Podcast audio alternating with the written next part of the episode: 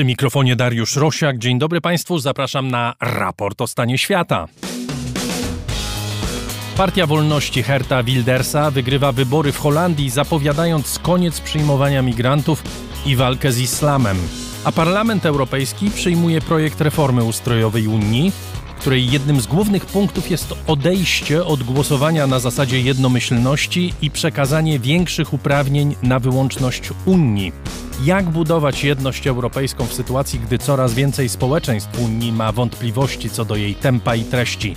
Czy Niemcy i Francja będą nadawać ton ścisłej integracji mimo poważnych różnic interesów dzielących te kraje? Finlandia zamyka prawie wszystkie przejścia graniczne z Rosją. Czy Putin chce wywołać podobny kryzys jak na granicy Białorusi z Litwą i Polską? W Birmie rebelianci przejmują kontrolę nad coraz większą częścią kraju. Czy wojskowa junta, która rządzi krajem od 2021 roku, upadnie? 100 tysięcy ludzi rocznie umiera w USA po przedawkowaniu syntetycznych opioidów. Co mają z tym wspólnego Chiny? Kuratoria w Stanach Zjednoczonych pozywają do sądu firmy technologiczne za tworzenie serwisów, które niszczą psychikę dzieci. Czy to sposób na walkę z przejawami nienawiści i pogardy dla innych w największych serwisach internetowych? A także jak uciec od wojny wszystko jedno gdzie? Może być do Polski. O tym w raporcie o stanie świata 25 listopada 2023 roku. Raport o stanie świata to program, który istnieje dzięki słuchaczom decydującym się na finansowe wsparcie naszego programu. Dziękuję bardzo wszystkim patronom, osobom prywatnym i firmom, które na taki krok się decydują. A jeśli ktoś chciałby dołączyć do tego grona, zapraszam na mój profil w serwisie patronite.pl albo do bezpośredniego kontaktu. Nasz adres raportrosiaka.gmail.com, adres naszej strony raportostanieświata.pl. Adrian Bąk jest dziś wydawcą programu, Chris Wawrzak realizuje dźwięk. Jesteśmy w studio Efektura w Warszawie.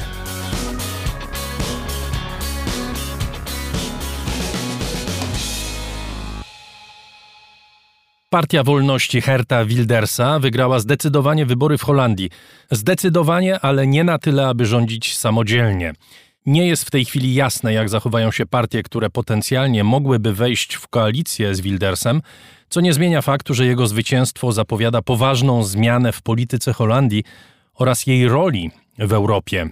Wilders wcześniej obiecywał referendum w sprawie Nexitu, czyli wyjścia Niderlandów z Unii.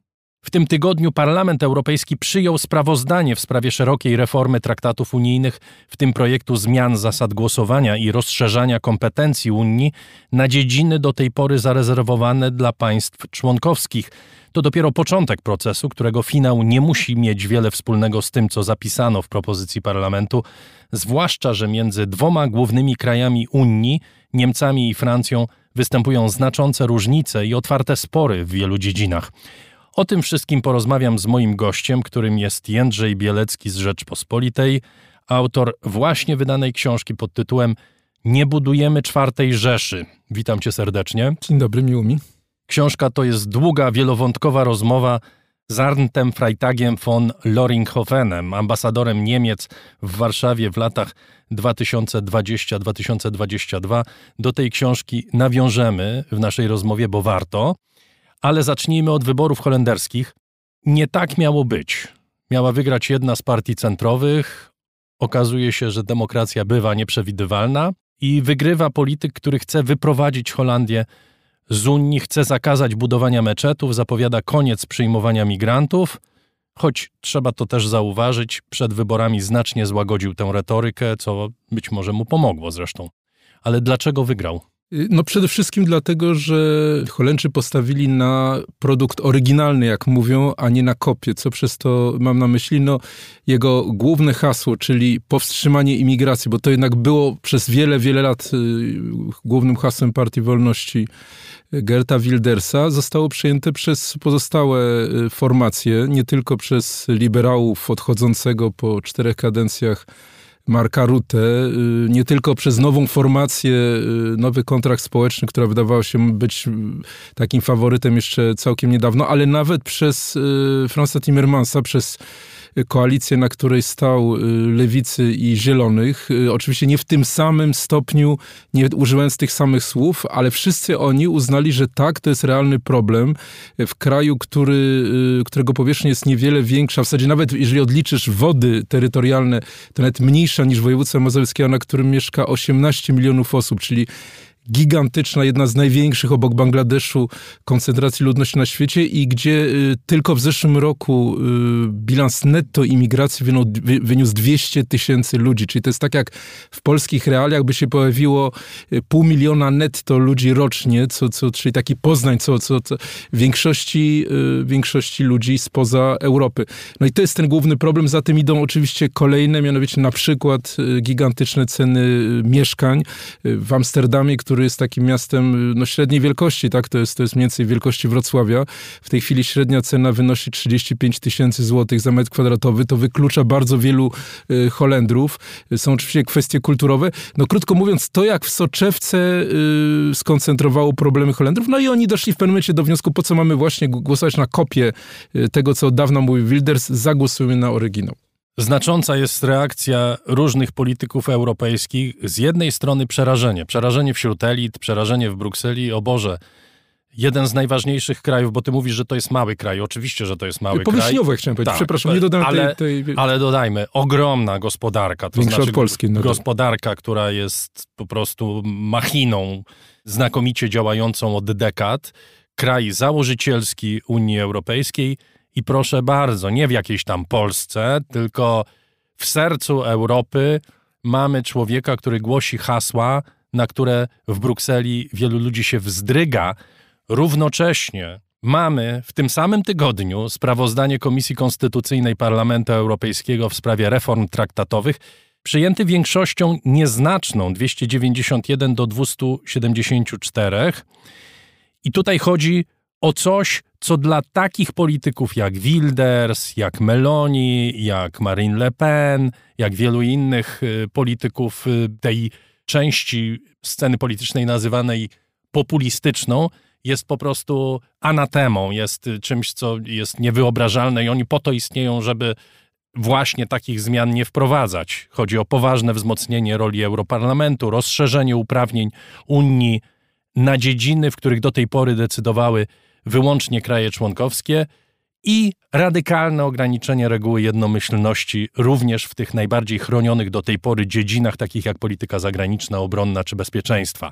I może najpierw wyjaśnijmy, czym jest ta decyzja, bo w Polsce ona w ustach niektórych polityków odchodzących od władzy brzmi jak pierwszy etap zamachu na suwerenność Polski czy innych krajów europejskich. Oni akurat się zajmują Polską wyłącznie. No więc nie, to zdecydowanie tak nie jest, dlatego że decyzja w tej sprawie będzie należała do państw członkowskich e, zebranych e, w formacie Rady Europejskiej. Każdy oczywiście tam będzie miał e, prawo weta, a dynamika tych rozmów w tymże gremium no jest kompletnie inna. Tutaj zaznaczyłeś, mówiłeś o Holandii, kluczowy kraj absolutnie, no ale na przykład wspomnijmy chociażby o Francji, która tak jak wszyscy inni stoi u progu wyborów do Parlamentu Europejskiego. Jak zobaczysz sondaże tam, no to Zjednoczenie Narodowe Marine Le Pen uzyskuje w tej chwili 28% głosów, do czego do, do należy dodać 9 punktów procentowych Reconquête, czyli partii Erika Zemura, innej skrajnej prawicowej partii, czyli razem mamy już w tej chwili blisko 40% elektoratu. Tymczasem y, Renaissance, odnowienie, y, partia, ugrupowanie y, Emmanuela Macrona, liberalne, uzyskuje 19%, czyli w zasadzie połowę tego. Partii Socjalistycznej praktycznie już tutaj nie ma, ma 7% poparcia, golistów praktycznie już tutaj nie ma, uzyskują 7% poparcia poparcia. To jest dynamika w drugim największym kraju. Nie chciałbym zanudzać y, słuchaczy, jak gdyby pokazywać w innych krajach. Natomiast y, to absolutnie nie jest, nie jest w tej chwili moment, żeby kolejne kompetencje y, przekazywać Brukseli, nawet jeżeli są za tym silne argumenty, na przykład przyjęcie Ukrainy do Unii, to jest daleka perspektywa. Silniejszym argumentem moim zdaniem jest y, całkiem realne ryzyko powrotu Donalda Trumpa do, do, do Białego Domu za rok, dlatego że jest jednak taka możliwość, przynajmniej on o tym mówi, że wycofa Stany Zjednoczone z NATO, a przynajmniej zmniejszy zainteresowanie Stanów Zjednoczonych bezpieczeństwem europejskim. Wtedy ta Europa będzie musiała większy większym stopniu sama się bronić, sama podejmować decyzje i nie może być zakładnikiem e, takich małych krajów, jak na przykład Węgry czy Słowacja, które będą wszystko blokować, więc to jest realna jak gdyby sytuacja. Natomiast... Tylko z tym, bo za każdym razem się powołujemy na to weto Węgier, to znaczy kiedy to weto Węgier zaistniało? Która transza pomocy dla Ukrainy została zawetowana przez Węgry? Opóźniana, oczywiście, natomiast to Żadna. chodzi... Oczywiście opóźniana, bo w końcu Orban jak gdyby się na to zgadzał, natomiast chodzi o realny argument, że w pewnym momencie, dobrze, możemy wziąć na przykład przykład, nie wiem, Cypru, który, gdzie wpływy rosyjskie jednak istnieją. No, jest to jakiś realny Oczywiście. argument, że gdyby Trump przyszedł do władzy i nie byłoby tego parasola, no to, no to wtedy Europa musi działać skutecznie. Ale w krajach Unii Europejskiej, tutaj możemy wrócić do tego przykładu holenderskiego, znacznie silniejsze jest inne y, poczucie, inny strach, mianowicie taki, że jesteś bezsilny w jakimś takim morzu globalnej organizacji, nie możesz zatrzymać tych imigrantów, nie możesz zatrzymać y, swojej opieki społecznej, że to jest koniec demokracji, w tym sensie, że po prostu ogromna część decyzji tych istotnych jest podejmowana przez jakieś abstrakcyjne siły czy urzędników i to skłania tych ludzi do głosowania na ugrupowania, nazwijmy to tożsamościowe, na ugrupowania no populistyczne oczywiście, skrajne prawicy oczywiście, ale zamykają skupiające się na sobie. Ten strach bardzo realny, dlatego że przekładający się na e, załamanie dochodów, na bardzo wysokie bezrobocie, na te wspomniane ceny mieszkań, jest znacznie silniejszy niż wciąż jeszcze abstrakcyjna możliwość powrotu e, Trumpa do Białego Domu. To jest dokładnie tak, jak mówisz. To znaczy, jeśli rzeczywiście podliczyć przynajmniej intencje głosowania albo stan faktyczny w niektórych momentach, to mamy mniej więcej jedną trzecią Europejczyków, która głosuje na partie, które w ogóle nie godzą się na coś takiego, co proponuje no właśnie, ale przecież i Parlament Europejski, i Komisja Europejska, i instytucje europejskie to nie są obce ciała. Przecież one się nie wywodzą, nie zostały narzucone, tak jak niektórzy sugerują, przez komisarzy ludowych, tylko zostały albo wybrane w bezpośrednich wyborach, jak do Parlamentu Europejskiego, albo to są przedstawiciele państw, które decydują o tym, jak ma wyglądać Europa to nie dzieje się poza ludźmi, a równocześnie ludzie mają takie poczucie, jakby to się działo poza nimi, prawda?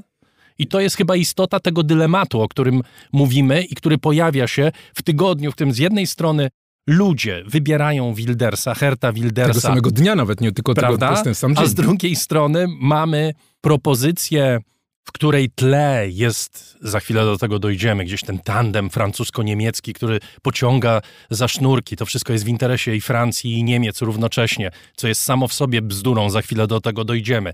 Ale tu gdzieś jest ten dylemat, prawda? Takie poczucie, że dzieje się coś, czego my kompletnie nie kontrolujemy.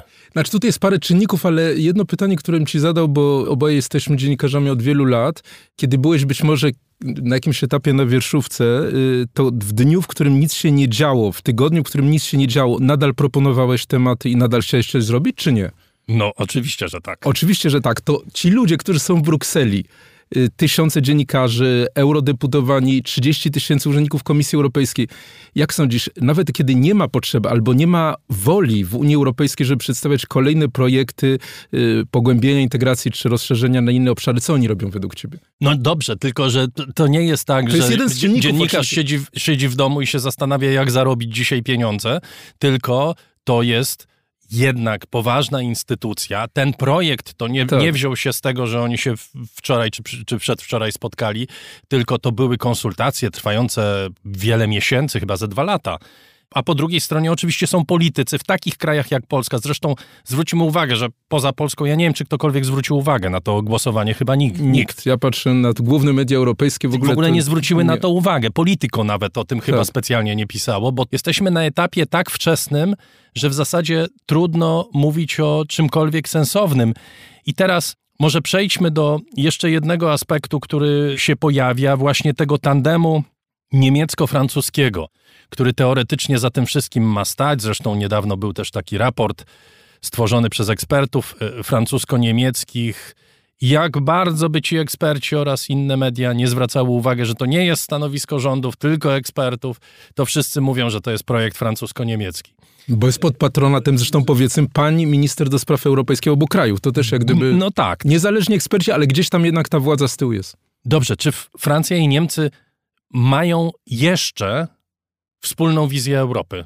Moim zdaniem do tej pory obowiązywała taka zasada między nimi, że y, chociaż są to kraje bardzo różne historią, kulturą polityczną, wizją, to oni uważali, że tak długo w strategicznych sprawach negocjujemy, aż dojdziemy do wspólnego stanowiska. To była ta francusko-niemiecka metoda i mi się wydaje, że ona nadal obowiązuje, gdyby doszło do jakiejś sytuacji absolutnie podbramkowej, kryzysowej. Natomiast y, na razie to w zasadzie we wszystkich dziedzinach, możemy je wymienić, y, istnieje fundamentalna y, zmiana podejścia. Weźmy dwie, trzy. Euro. Francja mówi, po doświadczeniach pandemii musimy poluzować y, restrykcje dotyczące długu, dotyczące deficytu budżetowego. Niemcy mówią absolutnie nie. Christian Linder, lider FDP liberalnej, jest takim jak gdyby tutaj bardzo zasadniczym człowiekiem, minister finansów po jednej stronie trzej kraj, który ma 130% PKB długu, czyli Francja, po drugiej Niemcy, które bardzo dużo zrobiły, aby ten dług do połowy ściąć. Fundamentalna zmiana y, podejścia. Y, polityka obronna. Y, no, po, po inwazji rosyjskiej na Ukrainę rzecz kluczowa także w kontekście Trumpa, o którym mówiliśmy. Gdy przyjrzeć się faktom, na przykład budowa europejskiej tarczy antyrakietowej, Niemcy poszły własną drogą, nie zbudowały projektu razem z Francją, tylko e, z Izraelem. Wielki zawód ze strony francuskiej. Wielkie projekty przyszłości, na przykład wspólny e, samolot, wspólny myśliwiec. E, co zrobiły Niemcy? Kupiły F-35. Są doniesienia, że nawet chcą w tej chwili wejść w projekt z Wielką Brytanią, która jest poza Unią Europejską. Co mówią Niemcy, kiedy się o tym mówi? No mówią tak, no my potrzeba byliśmy na gwałt zamienić tornado, które w szczególności no, przenoszą broń, y, taktyczną broń jądrową amerykańską. Nie mogliśmy czekać, musieliśmy działać od razu. Francuzi mają zupełnie inną wizję. Oni mówią, że jeżeli nie będziemy mieli tych wielkich projektów, tak jak ten wspólny myśliwiec, czy na przykład wspólny czołg, no to po prostu to pozostanie na papierze ten, ta, ta, ta idea autonomii y, europejskiej. Więc tutaj, jeżeli patrzysz na, na, na fakty, y, no to jest zupełnie inne zdanie. Kolejna sprawa, na przykład energia. No bardzo ważny, ważny y, element. Francja stawia na y, energię jądrową, y, która nie zawsze zresztą działa. Niemcy mają i do tego ideologicznie... No lato ubiegłego roku to był moment, kiedy Niemcy liczyli tę energię tak. z Francji i to jest takie połączenie dwóch szaleństw, że tak powiem. To znaczy Francuzi uznali, że Niemcy odłączając się od atomu w takiej sytuacji, w jakiej są, popełniają jakiś po prostu absurdalny błąd, który nijak logicznie nie da się wytłumaczyć, a Niemcy oczekiwali, że z francuskich elektrowni atomowych będą mogli brać energię i te francuskie elektrownie nagle zaczęły ulegać awarii latem ubiegłego roku. Tak, prawda? ale zatem znowu masz dwa głęboko odmienne podejścia do tej kwestii. Jeśli chodzi o Francję, cały ten program został zainicjowany przez generała de Gaulle'a jeszcze w latach 60., bo to jest logika niezależności, jeśli chodzi o Niemcy, to ta decyzja przy całym szaleństwie, no gdzieś tam jednak, bo to jest też źródło w latach 80., to jest y, powstrzymanie y, ocieplenia, y, ratowanie klimatu. W związku z tym dwie kompletnie inne logiki, które znowu się nigdzie nie, nie, nie dopasowują. Projekt reformy Unii Europejskiej, no, no znowu, tutaj wspomniałeś o tym raporcie, no ale on pozostaje raportem, dlatego że Olaf Scholz w pewnym momencie zaproponował Niemcom, znaczy Francuzom taki deal jednak kluczowy zrezygnujcie z weta w sprawach zagranicznych, my zrezygnujemy z weta w sprawach podatkowych. Y, co to oznaczało ze strony Niemiec? No fundamentalne odejście od y, też historycznej takiej obsesji. Pamiętasz hiperinflacja za czasów Republiki Weimarskiej, która doprowadziła w znacznym stopniu do Hitlera do władzy i w związku z tym Niemcy chcą mieć absolutnie ostatnie słowo, jeśli chodzi o wszystkie kwestie dotyczące no, podatków czy kluczowych rzeczy finansowych w Unii Europejskiej. Francja tutaj by go poszła na ustępstwa, no ale Francja z kolei absolutnie nie zrezygnuje z weta w sprawach zagranicznych, bo masz tą politykę no, golistowską, jednak no, przy całej krytyce generała Macron nie zmienił ustroju, który, który tam panuje. Chce być tym właśnie niezależnym, takim jak, jak to się mówi, monarchią wybieralnym, republikańskim i on chce mieć y, y, własne, na przykład możliwość bezpośredniego rozmawiania z Putinem, czy z Xi Jinpingiem, czy na przykład z, z, z Bidenem i on nie będzie wchodził w jakieś takie układy, że będzie jakiś kwalifikowaną większością głosów, jakiś Jose Ktoś. Będzie, będzie decydował, będzie czy on może pojechać, czy nie. Więc jeżeli, tak jak mówisz, jeżeli dochodzimy do tego sedna, no to okazuje się, że nadal te dwa kraje mówią, nadają na kompletnie innych częstotliwościach. To jest jeden z tematów twojej książki, to znaczy o tym też rozmawiasz ze swoim rozmówcą Arn Freitag von Loringhofen. Bardzo ciekawa postać, niezwykle ciekawa od strony czysto prywatnej. Syn oficera Wehrmachtu, to znaczy tatuś, przebywał z Hitlerem w bunkrze w Berlinie praktycznie do jego śmierci. Jego praprzodek był wielkim mistrzem zakonu krzyżackiego i równocześnie człowiek, który wyłania się z tej książki, to jest y, przyjaciel Polaków i Polski. Osoba, która podziwia nasz sukces gospodarczy, tutaj absolutnie bez żadnej ironii, bez żadnych podtekstów, w pełni jednoznacznie wypowiada się również na temat winy Niemiec wobec Polski, choć jak skrobiesz, jak zaczynamy rzeczywiście dochodzić do tego, co miałoby z tej winy wynikać, to już tutaj pewnie wiele kontrowersji czytelnicy znajdą. Wypowiada się jasno na temat błędów polityki niemieckiej ostatnich lat. Ciekawa postać i ciekawy jest tytuł. Nie budujemy czwartej Rzeszy. Budowa czwartej Rzeszy to jest oczywiście jeden z tych zarzutów, które Jarosław Kaczyński stawiał Niemcom. Na okładce mamy Jarosława Kaczyńskiego i Angelę Merkel, czyli ten świat, który z jednej strony już odszedł do przeszłości całkowicie politycznej, z drugiej strony Jarosław Kaczyński przechodzi do opozycji w Polsce.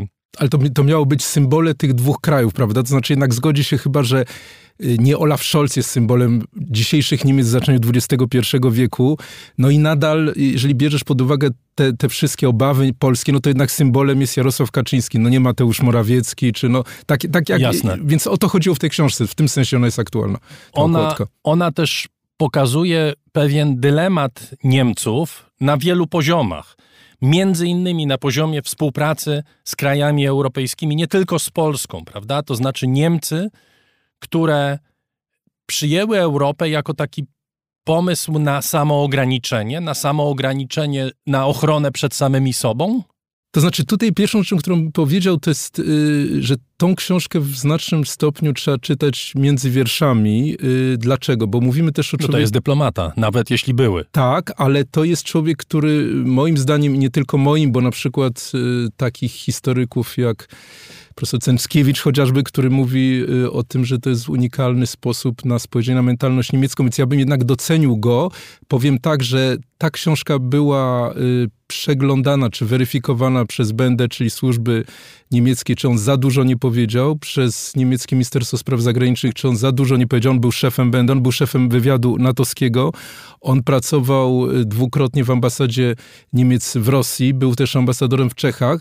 Y, to nie jest ekspert, to jest człowiek, który dużo, dużo wie, wiele rzeczy, których nie może powiedzieć, ale jeżeli y, przeczytasz między liniami, na przykład, kiedy rozmawiamy o polityce wschodniej, on pisał raporty z Rosji na temat planów Putina, tam pada takie zdanie, zdanie, które przeszło te wszystkie weryfikacje. Głównym źródłem informacji Angeli Merkel o Rosji był Władimir Putin. Oni ze sobą bardzo często rozmawiali. Angela Merkel dostawała te, te, te raporty wywiadu, wiedziała w jakim kierunku to idzie, nie uwzględniała tego, Loringhofen mówi, będzie musiała się z tego wytłumaczyć. To zdanie pada, to nie jest zdanie eksperta, to jest zdanie człowieka, który przez 40 lat był w środku tego wszystkiego. Jeszcze raz, głównym źródłem informacji o Rosji Angeli Merkel był Władimir Putin. To jest porażające moim zdaniem zdanie. Ale też jest wiele takich rzeczy, które pozwalają nam trochę zrozumieć sposób myślenia Niemiec. Na przykład, dlaczego do tej pory Niemcy, to są jego słowa, Loringhofena, nie wiedzą, czy bardzo niewielu z nich wie o tym, co zrobili Polakom nieżydowskiego pochodzenia. Dlaczego o tych trzech milionach ofiar Holokaustu wiedzą, a o tych trzech blisko milionach y, ofiar nieżydowskich w Polsce nie wiedzą. On mówi, że głównym powodem tego jest to, że w pierwszym przypadku, w przypadku Żydów, y, oni podli ofiarą y, fabryk śmierci, Auschwitz. On mówi, że ten obraz Auschwitz, tej rampy był tak potężny, że jak, jak, jak, jak mówi, nie mogliśmy jako Niemcy już tego wymazać. To było po prostu... Natomiast jeśli chodzi o tych Polaków nieżydowskiego pochodzenia, oni padali ofiarą mordów znacznie bardziej rozproszonych. On tego Ale nie usprawiedli... to tylko pokazuje, jak bardzo pewne schematy myślenia wsiąkają nie tylko zresztą w Niemcy, ale także w ogóle w całą Europę Absolutnie. Zachodnią, ponieważ połowa ofiar Holokaustu blisko to nie są ludzie, którzy zostali zamordowani w obozach koncentracyjnych, tylko zostali zabici przez żołnierzy Wehrmachtu albo Gestapo, albo innych y, organizacji, czy ich sojuszników w lasach, prawda? Wyciągani z gett y, białoruskich, litewskich, polskich czy ukraińskich na kresach. Tylko zwracam uwagę na to, że nawet jeżeli do, dobrze chcę, że tak powiem, nie, to, to i, tak, to, i tak może się mylić. Znaczy, żebyśmy byli, żebyśmy wiedzieli jasno, to nie chodzi o to, żebyś my czy słuchacze się zgadzali z nim, czy odrzucali. Po prostu jest próba zrozumienia sposobu myślenia za Odrą, Odrę, które możesz w każdej chwili przekroczyć, ale jak ją przekraczasz, nagle okazuje się, że to jest kompletnie inny świat, że my żyjemy w jakimś świecie, oni żyją w jakimś świecie i to, co powiedziałeś w tej chwili nie jest sprzeczne z tym, co on mówi. Jasne, bo, nie, bo, bo wartość, wartość tak. tej rozmowy, wartość tej książki polega na tym, że oczywiście zaczynamy rozumieć istotę rzeczy, prawda? Dlaczego to... nie ma pomnika polskich ofiar nieżydowskiego pochodzenia w Berlinie? No zaczynasz to rozumieć, prawda? Zaczynasz inna rzecz, y, nie, nie chcę zanudzać, ale y, króciutko. On tłumaczy, nie usprawiedliwia, tylko tłumaczy, dlaczego tak długo Niemcy wierzyli Rosji. Przywołuje okres zjednoczenia Niemiec, przywołuje moment, kiedy y, Hans-Dietrich Genscher był ministrem spraw zagranicznych, wbrew radom Polaków, wbrew radom innych krajów Europy Wschodniej, Genscher uwierzył Gorbaczowowi, kiedy ten mówił, że tak, tym razem nie będziemy interweniowali i okazało się, że miał rację w tamtym przypadku i doprowadziło to do zjednoczenia Niemiec. I potem przez wiele dziesiątek lat Niemcy sobie mówili, no jednak my lepiej rozumieliśmy tych Rosjan niż ci Polacy. Gdybyśmy wtedy uwierzyli tym Polakom, to by nie było tego zjednoczenia. W związku z tym może nadal my lepiej ich rozumiemy. Jeszcze raz, to nie chodzi o to, ani on, ani ja, ani ty, ani nikt inny nie chce usprawiedliwiać Ostpolitik, którą on nazywa największym błędem w niemieckiej powojennej historii dyplomatycznej, w szczególności po Krymie, ale chodzi o zrozumienie, dlaczego tak długo oni to robili. Mi się te argumenty wydawały bardzo ciekawe, dlatego że po prostu w polskim obiegu informacyjnym w ogóle one się nie pojawiają. Czy on uważa, że powrót do stosunków y, z Rosją sprzed 24 lutego jest absolutnie wykluczony, że to jest poza realiami politycznymi we współczesnych Niemczech? Uważasz, że to jest bardzo mało prawdopodobne, chociaż on jest ostrożny, dlatego że jest pewien ruch ludzi, którzy sądzą odmiennie. Na przykład, no niegdyś nasz wielki bohater, czyli komisarz Verheugen, który przecież miał ogromną rolę w przyjęciu Polski do Unii Europejskiej, który dzisiaj popiera właśnie te manifestacje na rzecz zrozumienia Putina. I w każdym razie te stosunki gospodarcze przy ogromnych stratach niemieckiego biznesu zostały całkowicie zerwane. Powstała nowa sieć y, relacji, na przykład jeśli chodzi o import y, gazu skroplonego, chociażby z Kataru. W związku z tym nowe lobby powstało, nowe jak gdyby bardzo wiele mostów zostało zerwanych. Y, on mówi wręcz, że nie wiedząc o tym, bo to jest postać mało znana w Niemczech, on akurat ją znał osobiście, Niemcy prowadzą w tej chwili politykę Giedroycia, to znaczy politykę wspierania Ukrainy, niezależnej, demokratycznych ruchów na Białorusi i krajów bałtyckich, no bo zrozumieli, że bezpieczeństwo Europy można budować tylko przeciwko Rosji, a nie jak wiele, wiele lat uważali z Rosją. Y, też jest ten czynnik historyczny, o którym on mówi. Między innymi takim symbolem tego są gwałty na Niemkach popełnione y, w 1945 roku, czyli poczucie, że jeśli twoje kobiety, kto, ten, ten, drugi, czyli rosyjski naród zgwałci, no to to jest ten, ten silniejszy samiec i ty po prostu musisz mieć ten respekt. I gdzieś w psychologii niemieckiej bardzo długo trwało, że y, tak samo na przykład on mówi o swoim ojcu. Ojciec, który zmarł dopiero w 2007 2007 roku i który brał udział w kampanii francuskiej, w kampanii polskiej on jedyną kampanię, którą wspominał zawsze, to była kampania rosyjska. Y, z podziwem, z tym, że oni byli lepsi, że nas pokonali, że mieli lepsze czołgi, mieli lepsze to i tamto. W związku z tym y, Niemcy bardzo, bardzo długo widziały z tych powodów tylko i wyłącznie Rosję tak naprawdę w Europie Wschodniej, a wszystko inne było po, pochodną tak naprawdę tego. I teraz to się zmienia.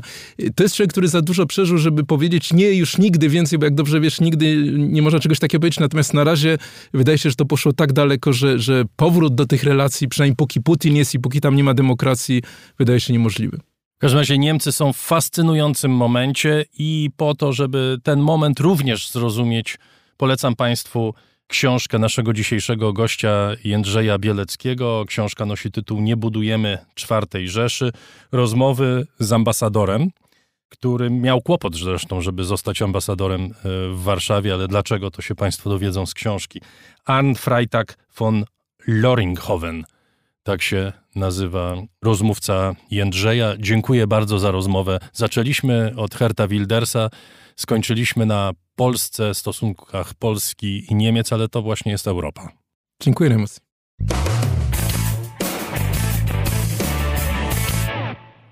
Finlandia zamknęła prawie wszystkie swoje przejścia graniczne z Rosją po tym, jak w ostatnich miesiącach znacząco wzrosła liczba migrantów, którzy przekraczali granice bez wizy. Władze wzmocniły ochronę granicy wojskiem, zwróciły się również do unijnej agencji Frontex. To wsparcie, które zostało udzielone. 50 funkcjonariuszy agencji będzie dodatkowo na tej granicy. Władze jasno obwiniają Rosję o obecny stan rzeczy, zinstrumentalizowana migracja z Rosji i eskalacja sytuacji stanowią poważne zagrożenie dla bezpieczeństwa narodowego i porządku publicznego. Tak napisał rząd w uzasadnieniu decyzji o zamknięciu prawie wszystkich przejść z Rosją poza Raja Josepi na północy. Jest z nami dr Jarosław Suchoples, historyk, były ambasador Polski w Finlandii. Witam pana. Dzień dobry. Rząd, także prezydent Sauli Niinisto jasno wskazują, że to, co się dzieje na granicy, jest sterowane przez Rosję. Dlaczego akurat teraz Rosja miałaby to robić? Wydaje mi się, że Rosja troszeczkę inaczej w tej chwili patrzy na konflikt w Ukrainie. To znaczy Rosjanom wydaje się, że zaczynają powoli opanowywać sytuację na froncie. I to być może również skłoniło władze w Moskwie do tego, żeby pogrozić też Zachodowi. Finlandia się do tego doskonale nadaje, dlatego że e, no popatrzmy na mapę. Ile i jakie państwa graniczą e, z Rosją czy Białorusią? No, na granicy polsko-białoruskiej e, już kryzys migracyjny mieliśmy. Właściwie nie wiem, czy można powiedzieć, że mieliśmy. On cały czas jakoś tam trwa. To samo na granicy pomiędzy Białorusią i Rosją, a Litwą, Łotwą, Estonią. Natomiast Finlandia jest tutaj troszkę w innej sytuacji. Po pierwsze, jest to kraj posiadający najdłuższą pośród krajów europejskich, rzecz jasna, najdłuższą granicę z Rosją, a po drugie jest to kraj, który no, jest krajem zachodnim, można powiedzieć. A więc tutaj mamy taką sytuację, że cała ta sytuacja, ten kryzys e, wywołany przez Rosję rozgrywa się na granicy z państwem, które w powszechnym odbiorze jest krajem zachodnim. Ale też, panie doktorze, wszyscy komentatorzy, czyli y, politycy również y, fińscy wskazują, że są bardzo konkretne powody, znaczy po prostu przystąpienie Finlandii do NATO oraz y, zbliżająca się podpisanie umowy o współpracy wojskowej z USA. To może być takim czynnikiem, który zdecydował o tym, ok, to teraz to robimy, po to, żeby ukarać Finów? Tak, jest to zdecydowanie y, jeden z tych y, istotnych czynników. To jest sekwencja wielu czynników. Natomiast y, nawiązując do tego, co Pan w tej chwili powiedział, e, chciałbym zauważyć, że bodajże nie w ostatni, ale w poprzedni czwartek prezydent Finlandii, jeszcze przed wizytą prezydenta Finlandii w Polsce, powiedział, że e, to, co zaczęło się dziać na granicy fińsko-rosyjskiej, jest e, zemstą Rosji za intensyfikację e, współpracy wojskowej pomiędzy Finlandią a Stanami Zjednoczonymi. Czyli tak, komentatorzy mają rację, to jest również czynnik, który tutaj odgrywa swoją rolę. To nie jest pierwszy raz, kiedy dochodzi do takiego kryzysu i nie pierwszy raz, kiedy Rosja właśnie próbuje poprzez migrację wpływać na Finlandię. W 2015 roku, szczytu kryzysu uchodźczego w Europie, Finlandia również notowała wzrost liczby migrantów na granicy. I wówczas również politycy i komentatorzy oskarżali Rosjan o prowokowanie tego wzrostu. Wtedy chyba o coś trochę innego chodziło, ale generalnie też o zbliżenie z Zachodem, prawda? To znaczy, ja bym powiedział, że ja tu widzę pewną niekonsekwencję, a może nie tyle niekonsekwencję, co pewną wręcz schizofrenię, jeżeli chodzi o postępowanie Rosji, bo kryzys w 2015 roku zupełnie Finów zaskoczył. Oni uważali, że są takim Wciąż jeszcze wtedy uważali, że mimo już wcześniejszych prób e, zbliżenia z Zachodem czy nawiązania troszkę bardziej ścisłej współpracy wojskowej z państwami zachodnimi, oni wciąż jeszcze uważali, że Finlandia jest tak zwanym państwem niezaangażowanym. No to jest taka trochę inna definicja neutralności i że nie ma właściwie powodu do tego, żeby Rosja podjęła jakieś kroki o wrogim charakterze. Natomiast Rosja to zrobiła, Finów zaskoczyła i wystraszyła. Finowie uznali, że Rosja posiada e, środki i sposoby, i tym sposobem właśnie było, było wysyłanie migrantów na granicę z Finlandią, do destabilizowania ich państwa. I to był taki czynnik, który jeden z czynników, ale ważny, który popchnął Finlandię w stronę NATO. No i teraz, kiedy Finlandia przystąpiła do NATO, yy, dlatego że się Rosji wystraszyła, no to Rosjanie teraz ją za to karają. Znaczy w ich oczywiście przekonaniu. Więc e, najpierw Rosja popchnęła e, Finlandię w stronę NATO, a teraz ją za to kara. No tak, ale to nie jest jedyna niekonsekwencja, powiedzmy najdelikatniej w postępowaniu Rosji. Chciałem spytać o te środki, które podejmuje Finlandia. Zapowiadana jest budowa płotu, który miałby mieć 200 kilometrów. Ta cała granica to jest ponad 1300 kilometrów. Czy to jest w ogóle granica, w którą da się kontrolować? Wziąwszy pod uwagę, że to jest w większości naturalna granica, to znaczy nie ma przejść, jest kilka przejść, jak rozumiem, natomiast w większości to są lasy, jeziora, góry, pagórki, tereny niezamieszkałe. To znaczy jest to granica e, sztuczna, wytyczona w bardzo trudnym terenie. I tutaj jak sobie właśnie chciałem przygotować jakiś przykład, żeby słuchacze mogli sobie zobaczyć, jak ta granica wygląda, to przypomniał mi się radziecki film wojenny, jak tu cicho o zmierzchu. Tam on opisuje, czy pokazuje losy kobiecego oddziału który walczy tam z niemieckimi spadochroniarzami. Tam bardzo dobrze pokazane jest, w jakim terenie to się dzieje. I niektóre z tych kobiet, żołnierek radzieckich giną po prostu w ten sposób, że topią się w bagnie.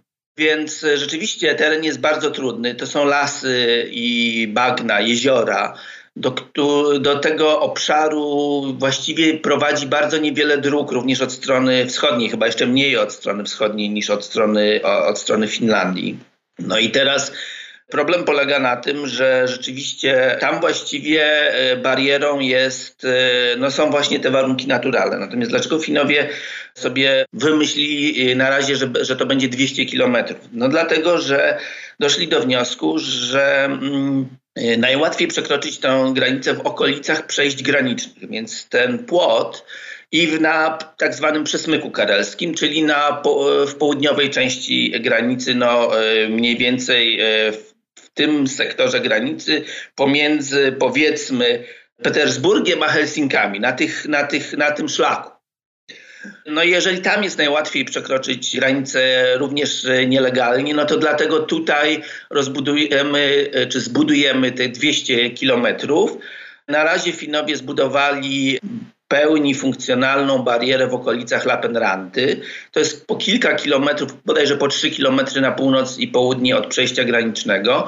Dlaczego tak zrobili? Dlatego tak zrobili, że przede wszystkim ta fińska bariera jest inna niż ta, którą zbudowano na granicy polsko-białoruskiej. Ona jest zbudowana z innych materiałów. E, tam jest również e, bardzo rozbudowany system monitoringu, dlatego że według fińskiej definicji tej bariery, ona nie ma służyć e, uniemożliwieniu przekroczenia granicy. Finowie zdają sobie sprawę, że każdy płot można przejść, przeskoczyć, mm, jakoś sforsować. Ta bariera ma dać czas służbom granicznym, na, dodatkowy czas na reakcję. Więc widzi pan, e, tutaj jest inne albo inaczej, specyficzne podejście do roli, jaką ta bariera ma odgrywać. Jeśli chodzi o reakcję służb, one bywają brutalne, jak zwykle w tego typu sytuacjach. Dodatkowo, kilka dni temu na temat tej decyzji rządu o zamykaniu przejść wypowiedział się kanclerz sprawiedliwości. To jest taki, jak rozumiem, konstytucyjny organ weryfikujący od strony prawnej działania urzędników państwowych. Tenże właśnie kanclerz sprawiedliwości stwierdził, że ograniczenia wprowadzone przez rząd są niezgodne z prawem, bo nie gwarantują należytej ochrony międzynarodowej osobom, którym taka ochrona mogłaby się należeć. Czyli mamy bardzo podobną sytuację do tej, którą mamy w Polsce, gdzie jest mnóstwo organizacji, aktywistów, którzy protestują przeciwko działaniom władz wobec osób, które próbują nielegalnie przekroczyć granicę. Czy spodziewa się pan, że tego typu fala protestu będzie również obecna w Finlandii i na ile te działania kanclerza sprawiedliwości mogą utrudnić działania władz, jeśli chodzi o kontrolę granic? To znaczy, to nie jest całkiem tak, jak pan powiedział, dlatego że Finowie e, przede wszystkim e, nie stosują pushbacków póki co. No i e, zaprosili Frontex do. No ale są filmy, które pokazują, że policja czy służby graniczne zachowują się brutalnie wobec migrantów. Tak, ale wyraźnie chciałem to wyjaśnić. Finowie bronią swojego terytorium, to znaczy nie dopuszczają do przekroczenia granicy. Porównując to z sytuacją w Polsce, Straż Graniczna wyłapuje ludzi, którzy są na naszym terytorium, odwozi ich na granicę i wyrzuca ich przez granicę na teren obcego państwa. I to jest łamanie prawa międzynarodowego. Natomiast Finowie nie dopuszczają do przekroczenia granicy. I owszem, były takie sytuacje, że Straż Graniczna użyła tam gazu zawiącego, e, ale w tym celu, żeby w ogóle nie dopuścić do przekroczenia granicy. Były na, y, sytuacje takie, dlatego Finowie e, po początkowym zamknięciu pierwszych tylko czterech właśnie na południowym e, segmencie granicy przejść granicznych zdecydowali się e, zamknąć również pozostałe z wyjątkiem tego jednego na samej północy, dlatego że były takie sytuacje, że Rosjanie wypuszczali ze swojego terytorium grupę migrantów e, bez odpowiednich dokumentów, a Finowie ich na swoje terytorium nie wpuścili. Czyli ci ludzie znaleźli się pomiędzy dwoma zamkniętymi szlabanami, ale im uniemożliwiono przejście granicy. Nie stosowano czegoś takiego jak pushback. Natomiast e, stanowisko fińskiego kanclerza sprawiedliwości czy Rzecznika Praw Obywatelskich jest e, całkowicie zrozumiałe, ponieważ Finlandia jest państwem prawa i rządowi przypomniano, że każdy w Finlandii może złożyć podanie o azyl. Natomiast w momencie, kiedy zamknięte są przejścia graniczne, no to tu jest pewien problem, no bo gdzie można złożyć podanie o azyl, jak nie e, w budce strażnika, który, który e, przyjmuje dokumenty od osób przekraczających granicę. No nie można przekroczyć granicy, więc nie można złożyć dokumentów. I to jest ta bardzo istotna różnica. Natomiast to znaczy, wie pan, sytuacja... różnica, być może różnica e, w pushbackach istnieje, natomiast no, ci ludzie, którzy przekraczają granicę polsko-białoruską, no to robią to nielegalnie. Pytanie jest, jak się zachowają władze Finlandii, kiedy będą miały do czynienia nie z 700 osobami, które przekroczyły granicę, bo tyle mniej więcej jest od sierpnia, tak pokazują statystyki, tylko na przykład z 7 tysiącami. I to jest moje pytanie, w jaki sposób będzie to przyjmowane pańskim zdaniem przez opinię publiczną w Finlandii? Po pierwsze, my na razie nie wiemy, jak się sytuacja rozwinie. I tutaj też warto zwrócić uwagę, że początkowo, kiedy Finowie zamknęli te pierwsze cztery przejścia graniczne, to ta decyzja miała obowiązywać do 18 lutego. Natomiast w momencie, kiedy zamknęli pozostałe jeszcze tych następne cztery przejścia graniczne, bo tych przejść w ogóle jest dziewięć, to e, skrócono ten okres. E, według tego, co dzisiaj e, media ogłosiły, ta decyzja o zamknięciu mm, przejść granicznych ma obowiązywać tylko do 23 grudnia. Czyli co z tego wynika? Wynika z tego to, że władze fińskie po prostu obserwują, co się będzie działo. I trudno w tej chwili powiedzieć, co się stanie, jeżeli tłum migrantów ruszy po prostu na granicę. Ja myślę, że znając Finów, y, raczej spodziewam się, że w znacznej mierze fińska opinia publiczna poprze działania rządu, ale to jest tylko moje przypuszczenie. Wróćmy do Rosji. Reakcja Moskwy jest łatwa do przewidzenia. To nie my, to po prostu ludzie, którzy chcą przekroczyć granicę, ale jest też bardzo ciekawy aspekt ataku na Finlandię, załamanie praw ludności rosyjskojęzycznej, która żyje w tamtym rejonie i która ma bliskie kontakty z Rosją i która rzeczywiście w sensie praktycznym ucierpiała na e, zamknięciu tych przejść granicznych. To jest kilkadziesiąt tysięcy ludzi. Kim są ci ludzie i czy rzeczywiście wykorzystanie ich przez Moskwę może stanowić kolejną odsłonę tego kryzysu? Granica fińsko-rosyjska jest w tej chwili trudna do przekroczenia, znaczy nie w tej chwili, była już, była trudna do przekroczenia, dlatego że Finowie właściwie e, przestali wydawać wizy, e, wpuszczają, wpuszczali tylko tych ludzi, którzy albo mają podwójne obywatelstwo, albo mają jakieś tam specjalne przepustki, więc ten ruch na granicy został i tak już mocno ograniczony. Czy e, to w tej chwili bardzo mocno uderza w tych, którzy legalnie chcieliby przekroczyć granicę? Uważam, że e, jest to problem stosunkowo w tej chwili niewielki, bo te restrykcje, które Finowie zgodnie z tym, co robiły inne państwa Unii Europejskiej, wprowadzili już wcześniej, to właśnie tamte restrykcje najbardziej uderzyły w tych ludzi, no, w tych, którzy posiadali jakieś nieruchomości, posiadają w Finlandii i nie mogą przekroczyć granicy, na przykład po to, żeby e, opłacić podatek e, wynikający z tytułu właśnie posiadania nieruchomości, czy tych, którzy jeździli po jakieś tam produkty do Finlandii, czy też Finów, którzy jeździli do Rosji na przykład po tańsze paliwo, więc to w tej chwili e, oczywiście jest dodatkowym utrudnieniem, ale nie zmienia zasadniczo sytuacji ponieważ dotyczy stosunkowo niewielkiej grupy ludzi. My mówimy o jakiej grupie? Tej rosyjskojęzycznej ludności to jest około 80 tysięcy, tak? Mm, tak, no ale tak jak mówię, no to oni już właściwie wcześniej mieli bardzo utrudnione przekraczanie granic. I wtedy e, pojawiały się głosy, że to jest właśnie też łamanie swobody przekraczania granicy, praw obywatelskich i tak dalej, ale też Finowie przyjęli to do wiadomości również e, no, te miejscowości, które żyły na przykład z, z Rosjan, no jakoś się do tego zdążyły przyzwyczaić. I oczywiście wszyscy ci ludzie mówią, no tak, e, szczególnie po fińskiej stronie granicy, którzy właśnie żyli z Rosjan, czy to właściciele sklepów, czy hoteli. Na przykład e, w Lapenrancie jest takie malutkie lotnisko, skąd odlatują tam dwa czy trzy samoloty Ryana bodajże w tygodniu i było na przykład takie połączenie do Berlina. No to w tej chwili ja tam widzę, że jest tylko jedno połączenie bo te połączenia lotnicze też były nastawione głównie na mieszkańców Rosji.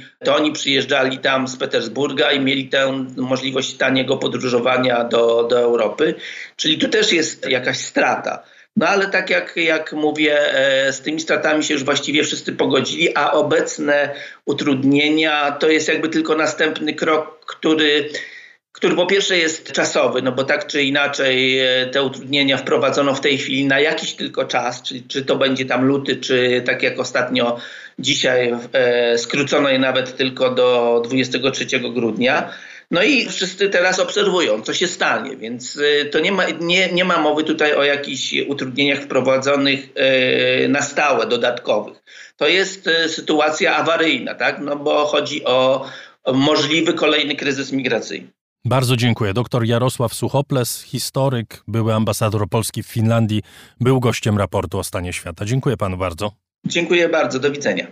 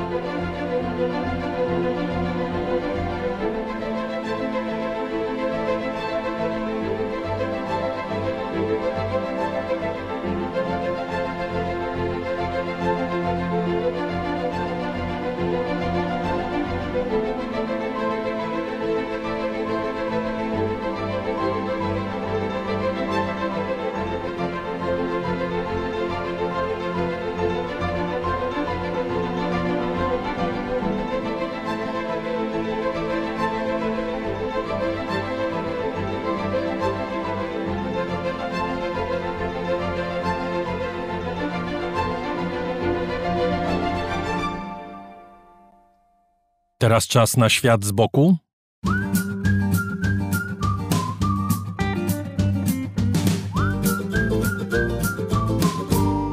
Dziś raczej świat od wewnątrz, od wewnątrz samochodu. Grzegorz Dobiecki mówi o tym, jak wiele w nim można usłyszeć i zobaczyć.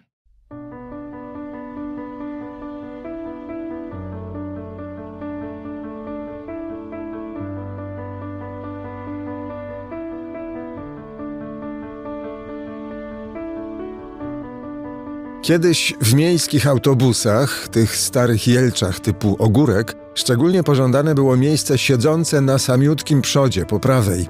Z tyłu ścisk, a tu jak się człowiek zdołał przedrzeć, wygodna intymność, panorama przedniej szyby i gość za kółkiem po lewej niby twój private driver.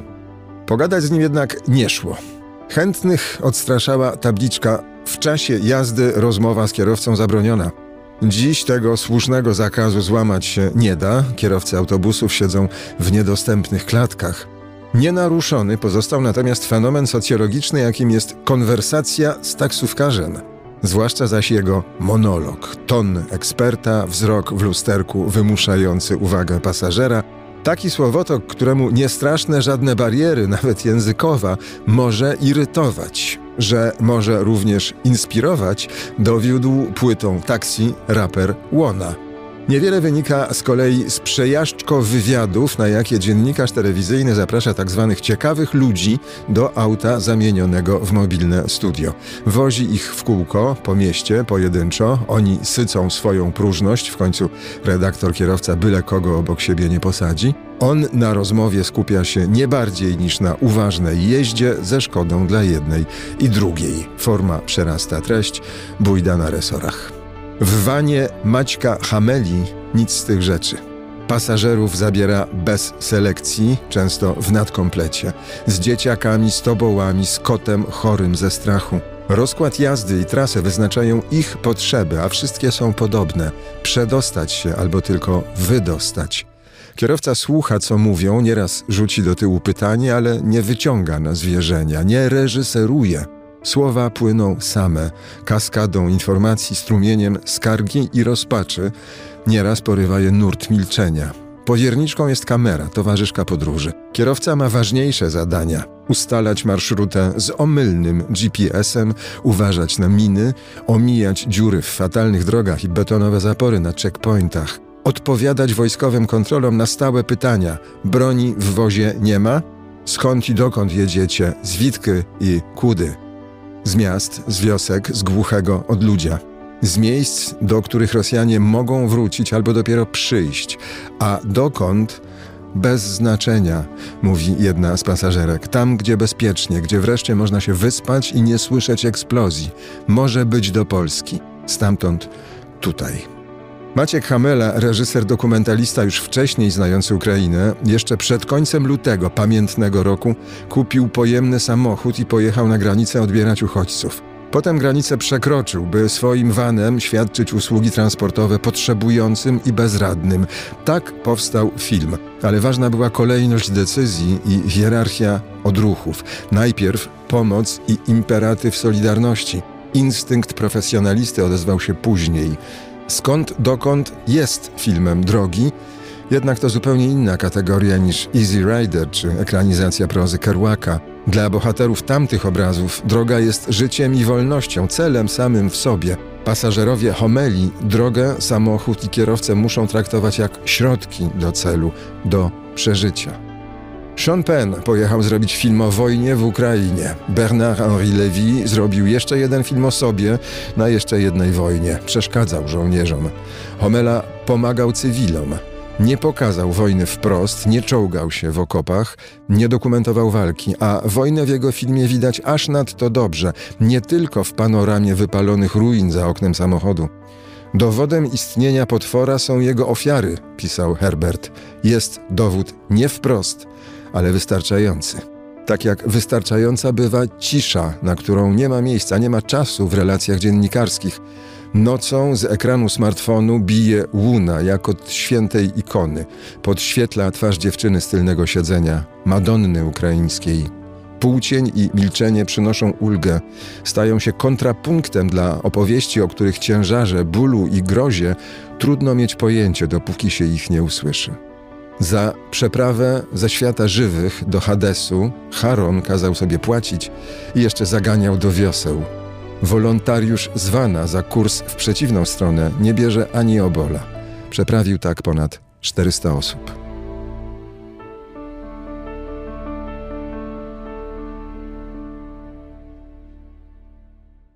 Drodzy Państwo, raport o stanie świata istnieje dzięki słuchaczom.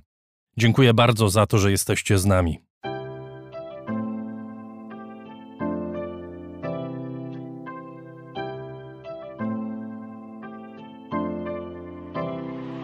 Raport o stanie świata od marca 2020 roku rozwija się dzięki Państwa zaangażowaniu i szczodrości. To dzięki Wam możemy opowiadać o świecie przy pomocy dźwięków. Dzięki Wam ten program jest przygotowywany w profesjonalny sposób z zachowaniem najwyższej jakości, bo na nią właśnie zasługują słuchacze raportu o stanie świata. Z serca dziękuję wszystkim Państwu za wpłaty. Wasza hojność jest dla mnie ogromnym zobowiązaniem. Zbiórka na patronite.pl ciągle trwa, zachęcam do udziału. Najhojniejsi patroni raportu o stanie świata to firma Ampio Smart Home, Hotel Bania Termal Iski w Białce Tatrzańskiej, oferujący pakiety pobytowe z termami w cenie. Centrochem, wiodący dostawca surowców chemicznych dla Twojego biznesu. Firma doradcza Crido. Galmet, polskie pompy ciepła. Sklep internetowy goldsaver.pl, w którym sztabkę fizycznego złota kupisz po kawałku i bez wydawania jednorazowo dużych kwot. Radosław Jotko. KR Group. Firma outsourcingowa www.krgroup.pl Razem w przyszłość. Polsko-Japońska Akademia Technik Komputerowych Warszawa, Gdańsk, Bytom. Michał Małkiewicz. Northmaster, marka łodzi motorowych z Polski. www.northmaster.pl Firma Software Mill. Od zawsze zdalni programują dla całego świata. Dom wydawniczy Muza, bo świat nie jest nam obojętny. Pure Play. Transparentna agencja mediowa digital i doradca w budowaniu kompetencji in-house. Uber. Myślimy globalnie, działamy lokalnie. A także Budros pompy ciepła. Gruntowe pompy ciepła dla budynków przemysłowych i wielorodzinnych. Kompleksowa obsługa. Liceum Błeńskiej, Gdańsk-Kowale. Przemyślana edukacja w dobrym miejscu. Michał Bojko. CIO Net and Digital Excellence. Łączymy ludzi i idee. Grupa brokerska CRB. Ubezpieczenie należności dla Twojej firmy. Bezpłatne porównanie ofert www.grupacrb.pl Dom pod niebem. Polski pensjonat w Tatrach Słowackich. Flexi Project. Kompleksowy i intuicyjny system do zarządzania projektami i portfelami projektów. JMP. Z miłości do sportu, z najlepszych tkanin w sercu Podhala szyjemy dla Was porządną odzież. Palarnia kawy La Cafo z Augustowa. LSB Data. Dedykowane aplikacje internetowe dla biznesu. Masz pomysł? Zrealizujemy go. lsbdata.com Wydawnictwo Uniwersytetu Łódzkiego. Wydawca książek serii Krótkie Wprowadzenie. Wszystko, co trzeba wiedzieć. Aplikacja Moja Gazetka. Polska proekologiczna aplikacja zakupowa z gazetkami promocyjnymi i nie tylko. Moja Gazetka. Kupuj mądrze. Firma ODO24. Optymalny kosztowo outsourcing ochrony danych osobowych ODO24.pl. Firma Prosper z Sosnowca, hurtownia elektroenergetyczna i właściciel marki Czystuś. Marcin Rzeszutko, Mountain Running Guides, plany treningowe dla biegaczy i sportów kondycyjnych, mrguides.pl. Tixto.pl, niezależny serwis biletowy. Sprzedamy bilety na Twoje wydarzenia kulturalne i sportowe. Drukarnia cyfrowa totem.com.pl. Wspieramy wydawców i self-publisherów. Drukujemy najpiękniejsze książki. Fundacja Wasowskich, opiekująca się spuścizną Jerzego Wasowskiego i wydawca książek Grzegorza Wasowskiego. Szczegóły na wasowscy.com. Michał Wierzbowski. Wayman oprogramowanie wspomagające firmy inżynieryjne w zarządzaniu projektami, stworzone przez polskich inżynierów dla sektora projektowego. www.wayman Software. Zen Market pośrednik w zakupach ze sklepów i aukcji w Japonii. Zen Market JP. Dziękuję bardzo. To dzięki Państwu mamy raport o stanie świata.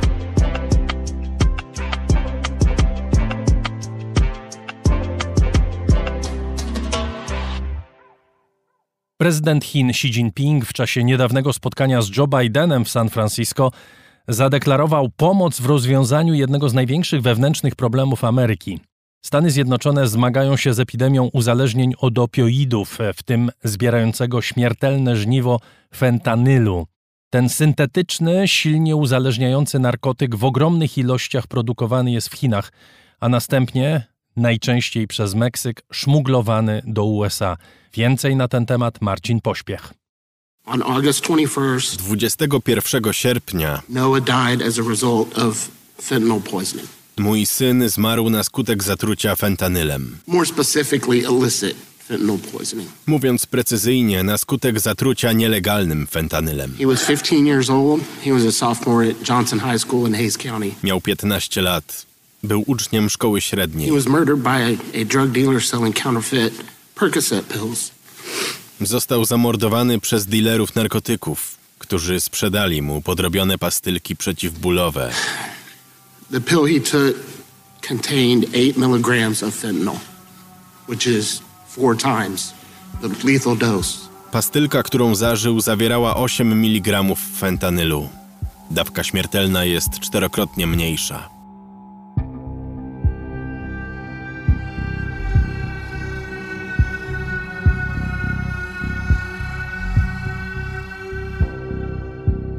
Tak w czasie wysłuchania w Izbie Reprezentantów mówił niedawno Brandon Dunn, założyciel stowarzyszenia Na Zawsze 15-letni, zrzeszającego rodziców, których dzieci zmarły na skutek zażycia fentanylu lub innych opioidów. Zdaniem przedstawicieli DEA, Federalnej Agencji zajmującej się zwalczaniem przestępczości narkotykowej, fentanyl stanowi obecnie największe zagrożenie, z jakim mierzy się Ameryka. Jest tani i łatwy w wytworzeniu, do jego produkcji nie potrzeba odpowiednich warunków klimatycznych czy połaci ziemi pod uprawy, wystarczy laboratorium. Mówi dr Scott Hadland, zajmujący się leczeniem osób uzależnionych. Fentanyl jest co najmniej 50-krotnie bardziej uzależniający niż na przykład heroina.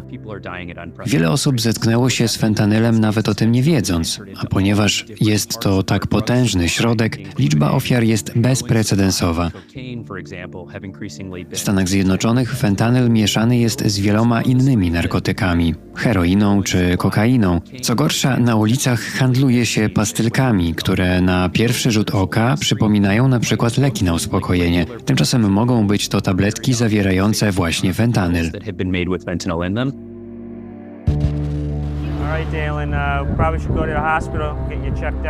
O skalę epidemii i ostatnie szacunki dotyczące liczby ofiar zapytałem szefa Wydziału Epidemiologii Amerykańskiego Narodowego Instytutu Zapobiegania Narkomanii, doktora Carlosa Blanco.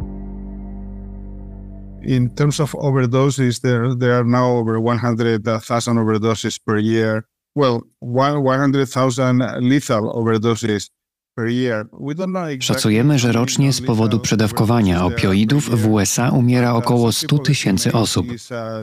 Nie wiemy dokładnie, ile jest osób, które przedawkowały, ale udało im się przeżyć. Niektóre wliczenia pokazują, że może chodzić mniej więcej o milion takich przypadków rocznie. Oczywiście śmierć jest ogromną tragedią, ale o tragedii trzeba mówić także w kontekście osób, które przeżyły. Przedawkowanie opioidów ma dramatyczne konsekwencje dla zdrowia. Opioidy rujnują płuca, serce czy psychikę. Ludzie zmagają się z traumą i stygmatyzacją społeczną. Trzeba też pamiętać, że ten milion osób ma rodziny, dzieci, rodziców, mężów, żony, wszyscy oni cierpią. Mówimy więc o problemie, który dotyka ogromną część naszego społeczeństwa.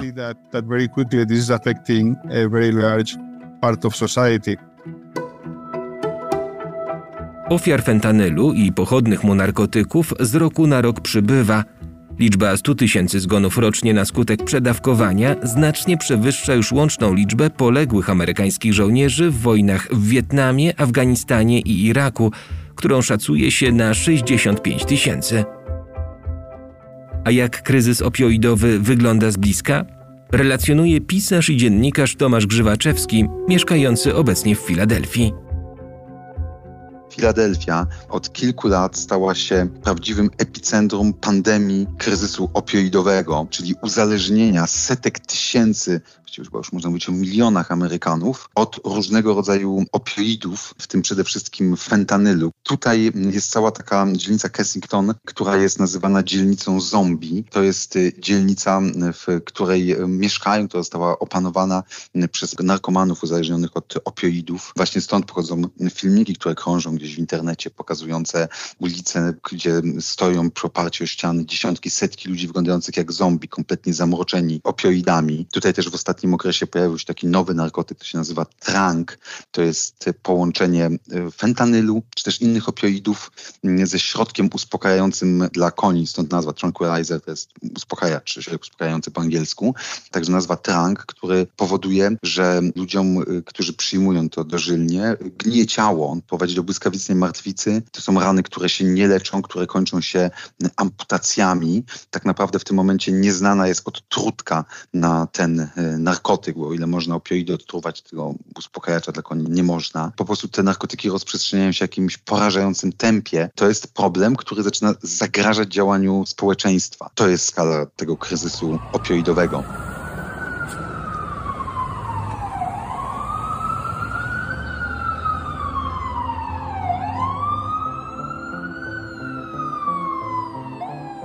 He's to give her another Narcan. So this will be the second one that we put in to try to, because she didn't respond to the first one, so we're to put her What did you spend your money on? I got a bill. What do you mean is that you gotta go outside, and then I'll give it to you.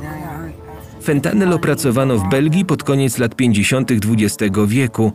W latach 60. stał się legalnie produkowanym, silnie znieczulającym lekiem podawanym m.in. pacjentom onkologicznym.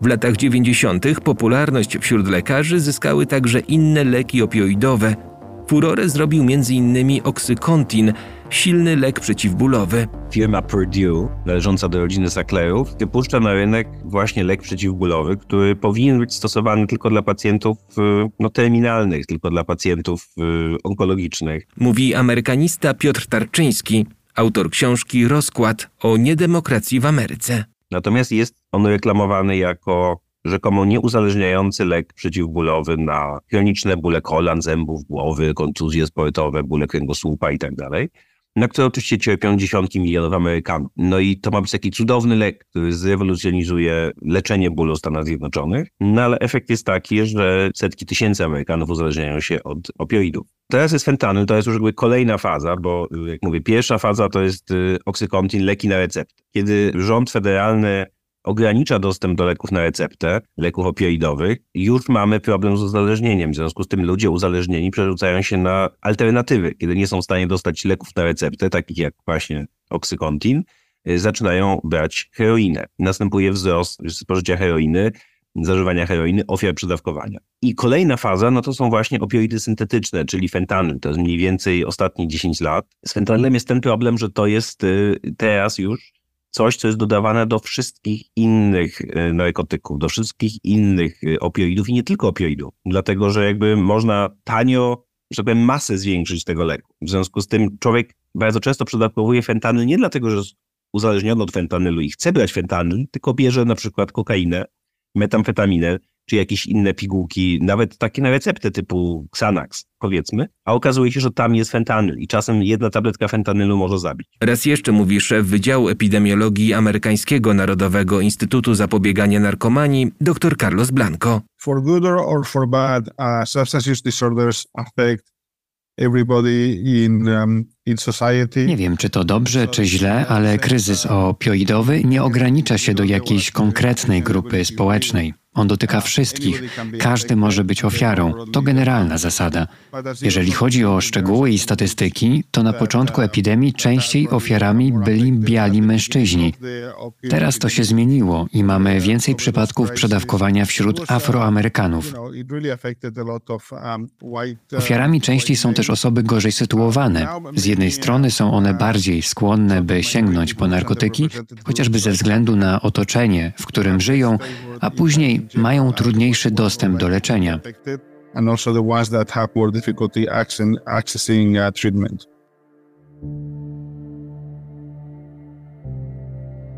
Kryzys opioidowy w Stanach Zjednoczonych ma także wymiar geopolityczny. Substancje potrzebne do wytworzenia fentanylu w dużej mierze produkowane są w Chinach, mimo że teoretycznie jest to zakazane. Później najczęściej trafiają do Meksyku i tamtejszych karteli, które następnie gotowe już narkotyki szmuglują do USA. Niedawno amerykańskie władze nałożyły sankcje na kilkunastu chińskich obywateli podejrzewanych o produkcję składników fentanylu. Trudno jednak liczyć na spektakularne efekty podobnych działań, które w obecnych warunkach przypominają walkę z wiatrakami. Mówi dziennikarka, autorka książki Chińczycy trzymają nas mocno, pierwsze śledztwo o tym, jak Chiny kolonizują Europę, w tym Polskę, Sylwia Czubkowska. My nie mamy w przypadku fentanylu i do szmuglowania tych chemicznych elementów sytuacji takiej, że nad tą produkcją narkotyków sprawuje kontrolę jakaś jedna scentralizowana grupa przestępcza. To nawet nie są triady chińskie, które z zasady gdzieś kontrolują przestępczość. Produkcja tych elementów fentanylowych, bo to nie jest gotowy fentanyl, to nie są tabletki, które trafiają na rynek amerykański, to są to jest ten taki fentanyl chemiczny jeszcze. Często jego produkcja wręcz się łączy z taką dosyć legalną działalnością handlową czy jakąś producencką w Chinach i trochę przy okazji jest szmuglowane. Takim wręcz trochę symbolem stało się mówienie o tym, że części komputerowe, no i tam jeszcze fentanyl gdzieś pomiędzy nimi poukrywany, no ale jest w tym trochę prawdy.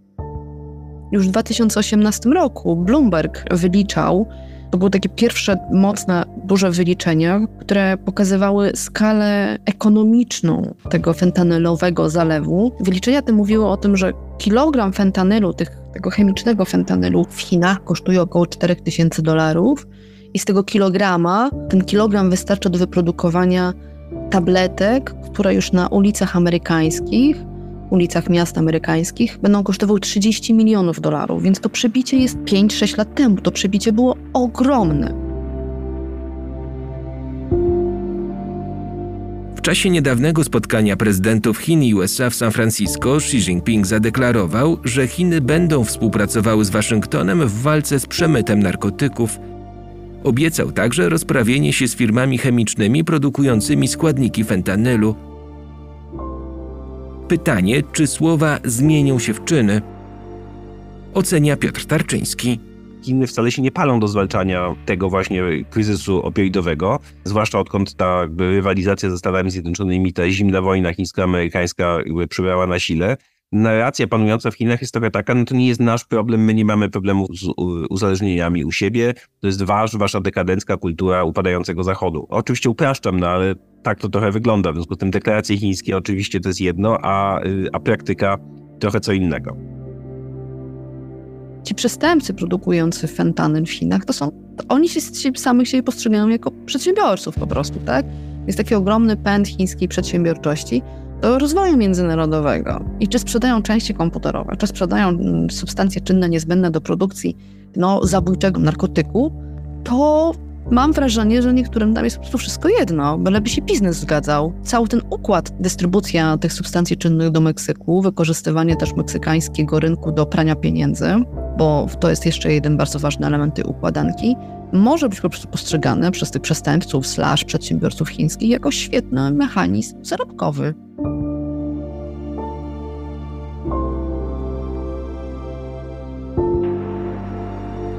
Dla raportu o stanie świata Marcin Pośpiech.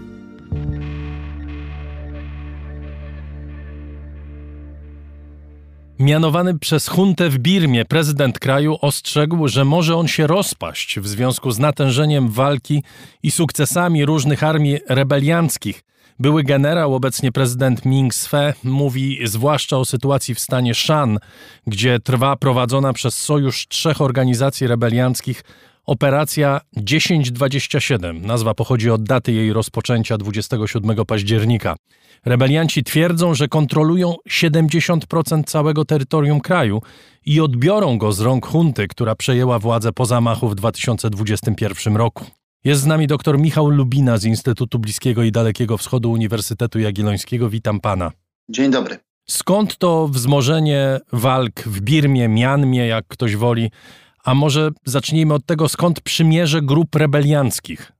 Wzmożenie walk dlatego, że y, kończy się pora deszczowa, zaczęła się pora sucha, no i ta pora sucha sprzyja walkom generalnie, więc y, to pogodowa przyczyna. Przyczyna polityczna jest taka, że że walki tak na dobrą sprawę nigdy nie ustały, ponieważ, znaczy może w szerszym sensie to nie ustały od 1948 roku, kiedy Birma e, uzyskała niepodległość, a w węższym nie ustały od 2021 roku, kiedy był zamach stanu ostatni. No i po tym zamachu stanu mamy, mamy intensyfikację walk, bo pamiętajmy o tym, że w Birmie mamy do czynienia z dwoma rodzajami partyzantek. Jedne to są partyzantki etniczne, mniejszości etnicznych i to te walczą od 1948 roku. Oczywiście nie wszystkie, niektóre tam z lat 60., niektóre z 70., ale jakbyśmy tu mieli wchodzić w szczegóły, to by czasu zabrakło. Więc syntetyzując, partyzantki mniejszości etnicznych walczą od dekad. Natomiast po zamachu stanu doszły do tego partyzantki etnicznie birmańskie, Birmańczyków. E, I te partyzantki też e, no, połączyły siły z, z częścią tych partyzantek mniejszości etnicznych. Także teraz junta wojskowa, chociaż dalej ma przewagę liczebną, a przede wszystkim ma przewagę zbrojną, no to jest konsana z bardzo wielu stron dlatego że te partyzantki są, operują w różnych częściach kraju.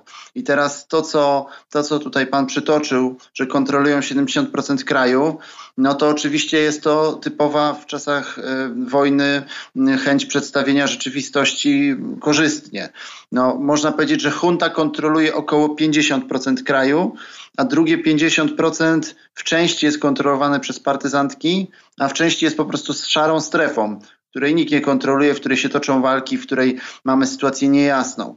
I teraz, jeśli zaś chodzi o ten sojusz trzech, mm, trzech um, armii rebelianckich, to jest to sojusz um, z jednej strony armii Kokangu, e, to jest armia, Kokang to jest obszar etnicznie chiński w ogóle, e, który leży w północnej Birmie. No i to są etnicznie Chińczycy, ale oczywiście obywatele Birmy, Mianmy. Druga armia to Taung, e, to są z kolei jedna z mniejszości etnicznych stanu Shan, a trzecia armia jest zupełnie skąd indziej. E, to armia Arakanu. Arakan to jest obszar na, na zachodzie kraju. On jest bardziej znany międzynarodowo z tego, że stamtąd wygnano 700 tysięcy Rohingya w 2017 roku.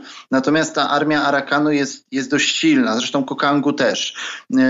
Nie są to najsilniejsze armie etniczne. Najsilniejszą armią etniczną jest Zjednoczona Armia Państwa Ła która obecnie zachowuje neutralność, nie bierze udziału w walkach. Inną bardzo silną armią jest Armia Wyzwolenia Kaczinu, e, która walczy z huntą i która sąsiaduje w ogóle z tymi terenami, gdzie ma miejsce ofensywa.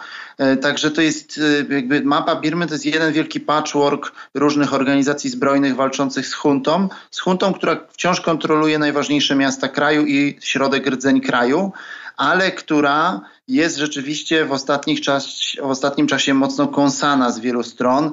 Ja tu czytam różne analizy, to pojawiają się takie metafory jak to, że partyzanci zadadzą huncie śmierć od tysiąca ciosów, e, drobnych oczywiście, no bo taka jest taktyka partyzantów, którzy są słabsi od hunty. Ta przewaga liczebna hunty jest mniej więcej 3 do 1, e, aczkolwiek to są dość szacunkowe tutaj wyliczenia i oczywiście jest też znacznie no, miażdżące, jeżeli chodzi o sprzęt. Natomiast, y, natomiast partyzanci atakujący z różnych miejsc w jednym czasie no, mają nadzieję rozciągnąć te, te siły wojska birmańskiego, żeby one nie było w stanie kontrolować wszystkich części kraju, żeby się w końcu posypało. No i ta ofensywa, o której Pan wspomniał, osiągnęła duże sukcesy na, na samym początku, dlatego że zajęła dwa z pięciu przejść granicznych z Chinami. E, I to się odbiło naprawdę dużym echem na świecie, dlatego że to jest pierwsza dobra wiadomość y, od czasu zamachu stanu, stanu płynąca z, z Birmy, ponieważ no, do tej pory mieliśmy sytuację de facto pata polityczno-wojskowego. To znaczy cały czas toczyła się ta wojna domowa wznowiona y, w, w, w centrum kraju, a na peryferiach nigdy nie zakończona, no ale ona była takim swoistym patem, w tym sensie, że junta birmańska była za silna, żeby upaść, ale za słaba, żeby zmiażdżyć te partyzantki. Partyzantki były za, za silne, żeby przegrać, ale za słabe, żeby wygrać. No i ta kwadratura koła powodowała to, że właściwie świat się trochę przyzwyczaił do tego, że ta Birma się po prostu pogrąża w anarchii, że się tam strzelają w różnych obszarach, które ludziom spoza tego kraju albo zajmującym się tym krajem nic nie mówią. No i nagle mamy news w postaci, przełomowy news w postaci tej ofensywy 1027, kiedy, kiedy junta traci no, dwa z pięciu przejść granicznych z Chinami. No i to jest, a do tego jeszcze reagują Chiny bardzo ostrym oświadczeniem. Zaraz do Chin dojdziemy, panie Michale, tylko jeszcze o tych partyzantkach, bo pan rysuje skomplikowany obraz sytuacji, wskazując rzeczywiście na różnorodność tych różnego rodzaju milicji, grup partyzanckich. Czy one mają jakiś wspólny cel? Czy ich wspólnym celem jest obalenie hunty i pytanie dodatkowe, czy w związku z tym można mówić o ich związkach z polityczną opozycją, czyli z tym rządem jedności narodowej? Tak, mają ten cel i tym celem jest obalenie hunty. Natomiast i to jest nowum, dlatego że do tej pory w całej historii niepodległej Birmy po 1948 roku to partyzantki mniejszości etnicznych, partyzantki birmańskie, owszem, walczyły z huntą birmańską, ale równie często walczyły same ze sobą. E, no dość powiedzieć, że jeszcze w latach 70. mieliśmy ponad 150 organizacji zbrojnych, zbrojnych operujących w Birmie, co to stanowiło rekord na świecie. E, no i e, dzisiaj mamy 20, około 20 partyzantek etnicznych oraz koło setki tych, tych zbrojnych birmańskich. Te birmańskie łatwo zapamiętać, dlatego że wybrali sobie skrót PDF. E, to ten skrót po birmańsku jest Pitu, e, Pitu e, Kagwesita Pue, natomiast po, po, po angielsku to jest People's Defense Force, co daje PDF, także, także no, jakby junta birmańska walczy z PDF-ami, niekoniecznie z nimi wygrywa, no ale te PDF-y są dużo słabsze niż te, niż te oddziały partyzantek etnicznych, bo partyzantki etniczne to mają długie tradycje walki, są przeszkolone i tak dalej, no i, i, i teraz te partyzantki mniejszości etnicznej się dzielą dzielą doświadczeniem z tymi, z tymi, z tymi PDF-ami, także, także to, jest, to jest istotne, że mamy tutaj rzeczywiście pierwszy raz taką no, bezprecedensową sytuację, w której niemal wszyscy chcą upadku hunty. Mm, część oczywiście tych partyzantek mniejszości etnicznych się tak nie do końca do tego pali, jak na przykład te ła, o których wspomniałem. Oni czekają, ale oni też huncie nie pomagają, także oni stoją z boku. To jest bardzo ciekawy przykład, który nas prowadzi do Chin. Bo ja rozumiem, że to są y, etniczni Chińczycy, ta grupa Ła, prawda? I no przynajmniej z komentarzy wynika, że oni są cicho wspierani przez Chiny w tej chwili czy oni etnicznie nie są Chińczykami, natomiast są bardzo zchińszczeni kulturowo.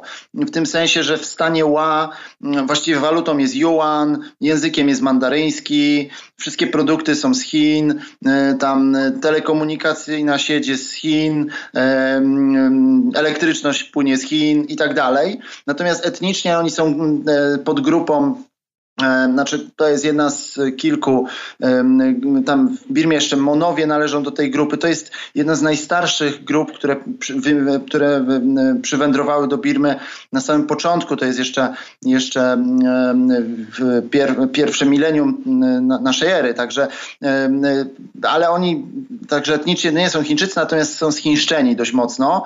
I Ła rzeczywiście są wspierani przez Chiny. Natomiast to też jest skomplikowany obraz, dlatego że przez lata Chiny miały wobec Birmy taką taktykę, że wspierały hunty wojskowe, a szczególnie na arenie międzynarodowej, a jednocześnie wspierały partyzantki walczące z, tą huntą, z tymi huntami birmańskimi po to, żeby mieć lewar na, na, na tychże generałów. Z tym, że to jeszcze pamiętajmy o tym, że te same partyzantki również nie są e, tutaj organizacjami bez własnego zdania i bez własnych możliwości. To nie są tylko marionetki. No i w przypadku tego ła, e, tych, tej armii ła mamy do czynienia z sytuacją, w której momentami interesy są rozbieżne z Chinami, bo na przykład na ich terenie jest mnóstwo wszelkiego rodzaju oszustw internetowych i hazardu też, zarówno internetowego, jak i, jak i realnego. No a głównymi ofiarami tych oszustw i, i tego hazardu są Chińczycy z HRL-u. Dobrze, popatrzmy na komplikacje tych związków Chin z tym, co się w tej chwili dzieje, bo Trudno sobie wyobrazić, żeby Chińczycy pozwalali zupełnie bezczynnie i bezkarnie na to, co się dzieje na ich granicy, jeżeli by rzeczywiście, tak jak pan mówi, nie szukali pewnego przełożenia przy pomocy tych grup, które walczą i które na przykład doprowadziły do tej ofensywy, do tej udanej ofensywy ostatniej, żeby przy ich pomocy nie szukać wpływu na huntę. Chiny modyfikują swój stosunek do hunty, to znaczy można sobie wyobrazić sytuację, w której one pozwolą na to, żeby junta upadła? Rzeczywiście e, polityka Chin się tutaj zmienia, dlatego że pierwotnie Chiny były wielce niezadowolone z zamachu stanu, do tego stopnia, że ten zamach stanu był swoistym zagraniem na nosie Chinom, dlatego że w przededniu zamachu stanu Chiny wysłały do Birmy przedstawiciela, który powiedział wszystkim, że państwo środka nie życzy sobie puczu. No i pucz nastąpił. Także, także no, to jest y, piękny przykład tego, że generałowie się nikogo nie, nie słuchają, nawet własnych patronów. No i, i, i, i początkowo Chiny były zdystansowane finansowane wobec rządu wojskowego, rządu, który jest międzynarodowo izolowany, żeby była jasność. Spotyka się z generałem Min Onlinem, czyli obecnym dyktatorem Birmy Hun Sen kambodżański i Władimir Putin. I to tyle. Więc, więc jest to izolowany rząd i Chiny początkowo były mocno zdystansowane do niego. Nie, że były przeciwko niemu, ale były zdystansowane. Natomiast z czasem e, zatriumfowała w chińskim podejściu taka kalkulacja e, trochę, powiedziałbym, strategiczno-propagandowa, a mianowicie Chińczycy doszli do wniosku, że te grupy rebelianckie mm, są w jakimś stopniu wspierane przez Zachód, zwłaszcza te, te, te birmańskie, no i że, że w takim razie jakby gdyby przyłożyć rękę do upadku hunty, no to by Zachód wygrał w Birmie i dlatego Chińczycy zaczęli z niesmakiem, tak, z niechęcią i z dystansem, ale jednak godzić się na te rządy wojskowe. Oczywiście nigdy, nigdy w pełni, to znaczy jeżeli y, jak wcześniej y, rządziła obalona na Aung San Suu Kyi, to Xi Jinping osobiście przyjeżdżał do Birmy. Spotykał się z nią przynajmniej raz na rok. A teraz to Max, minister spraw zagranicznych, przyjeżdża do Birmy chiński. A i tak nie za często. Częściej jacyś specjalni przedstawiciele, e, tak jak, jak, jak ONZ-u. No i teraz, jak wybuchły te walki, no to z tego, co, co wiadomo, te partyzantki etniczne, które rzeczywiście w jakimś stopniu są związane z Chinami, no dość powiedzieć, że armia Kokangu to są Chińczycy, tylko birmańscy. No więc, no więc te partyzantki wydaje się się, że zdołały utrzymać w tajemnicy te przygotowania, albo przynajmniej przygotowania do tak dużej ofensywy. Natomiast w momencie, kiedy wybuchła ta, zaczęła się ta ofensywa, Chiny wydały się być zaskoczone i ich głównym działaniem było wysłanie specjalnego przedstawiciela, który przyjechał zobaczyć, czy przypadkiem chiński ropociąg i gazociąg nie są zagrożone. I wprost powiedział, że w ogóle nie wolno tego ruszyć. No i jakby to tylko powiedział oczywistość, dlatego że wszyscy w Birmie wiedzą, że mogą się tam strzelać na, na rurze czy nad rurą i wokół rury, ale jak trafią w rurę, to się zrobi naprawdę poważny problem, mm, bo Chiny mogą pewne rzeczy przełknąć, Chiny nie będą umierać za generałów birmańskich. Ale jak ktoś naruszy te podstawowe interesy chińskie w Birmie, jak właśnie rurociągi, e, to wtedy zrobi się naprawdę poważnie. Natomiast na razie nikt tych interesów nie naruszył. Co do, co do samej hunty, to Chiny, Chiny z jednej strony, znaczy to jest generalnie co jest mniejszym złem, ponieważ Chiny generalnie chciałyby stabilności w Birmie. To jest, to jest, bo stabilność by im e, służyła, bo w tym momencie stabilna Birma, a taką była w miarę za Suci, to oznacza możliwość e, ekspansji kapitału chińskiego, możliwość wznowienia na przykład e, idei otwarcia linii kolejowej z Yunanu do, e, do Mandalay, czy dalej do, e, nad, nad Zatokę Bengalską, specjalnej strefy ekonomicznej i tak tak dalej, y, tych hydroelektrowni, zapór tam, generalnie mnóstwo różnych projektów, które w tym momencie musiały zostać zawieszone, bo się strzelają tam, bo mamy wojnę domową. Jedna rzecz, o której pan wspomniał już i która z pewnością też nie służy interesom Chin, to jest cały ten system i schemat oszustw internetowych, prowadzonych zwłaszcza w stanie Shan. Proszę powiedzieć bliżej, co to jest, dlaczego to jest tak niebezpieczne i przede wszystkim jak udało się stworzyć tego typu system, bo ja rozumiem, że tam są tysiące ludzi w to zaangażowane. Tak, dlatego że no, generalnie stan Shan jest obszarem, który dawniej był sławny jako Złoty Trójkąt, e, w którym był znany z opium, no i szerzej z narkotyków innych. Mm, natomiast istota tego polegała na tym, że było, była, tam, była tam mozaika, no, multum różnych organizacji zbrojnych, które zaczynały walczyć o niepodległość, a to stanu Shan, a to innych grup etnicznych zamieszkujących ten, ten stan, bo to nie tylko Shanowie go zamieszkują, mm, no ale potrzebowały mieć skądś pieniądze na finansowanie tej swojej walki. No i e, wcześniej znajdowały je w narkotykach i dalej je znajdują w narkotykach. Natomiast te wszystkie oszustwa internetowe czy hazard to jest po prostu kolejne źródło dochodu. Natomiast no, tragedią tych różnych organizacji zbrojnych jest to, że one się na skutek finansowania właśnie przez takie te, tego typu działania, one się same degenerowały i w dużej mierze później trudno było odróżnić organizację partyzancką walczącą o niepodległość od, od po prostu gangu narkotykowego. Sytuacja analogiczna do tego na przykład, co mieliśmy miejsce, czy co ma cały czas miejsce w Kolumbii, prawda? Tak, tak, tak. No dokładnie tak. I tutaj mamy po prostu nowe źródło dochodu. To znaczy mm, mamy bogate Chiny za rogiem.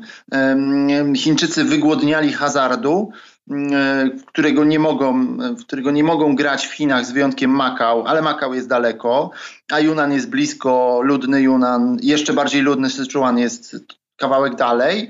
No i przy okazji pogranicze, którego nikt tak na dobrą sprawę nie kontroluje, ponieważ, czy po stronie birmańskiej, bo po chińskiej oczywiście kontrolują Chińczycy, natomiast po stronie birmańskiej mamy, mamy mozaikę różnych organizacji, które kontrolują części tych, tego stanu Shan i części sąsiedniego stanu Kachin, no i one muszą jakoś zarabiać i muszą mieć na, na, na broń. No i w tym momencie oszustwa internetowe, bitcoiny jakieś, tego typu rzeczy, wszelki, wszelkiego rodzaju spekulacje, no są generalnie no, nową formą opium. Kiedyś to opium finansowało, no a teraz finansują to oszustwa internetowe, tylko że problem z punktu widzenia Chin jest taki, no, że, to, że to chińscy obywatele są oszukiwani najczęściej.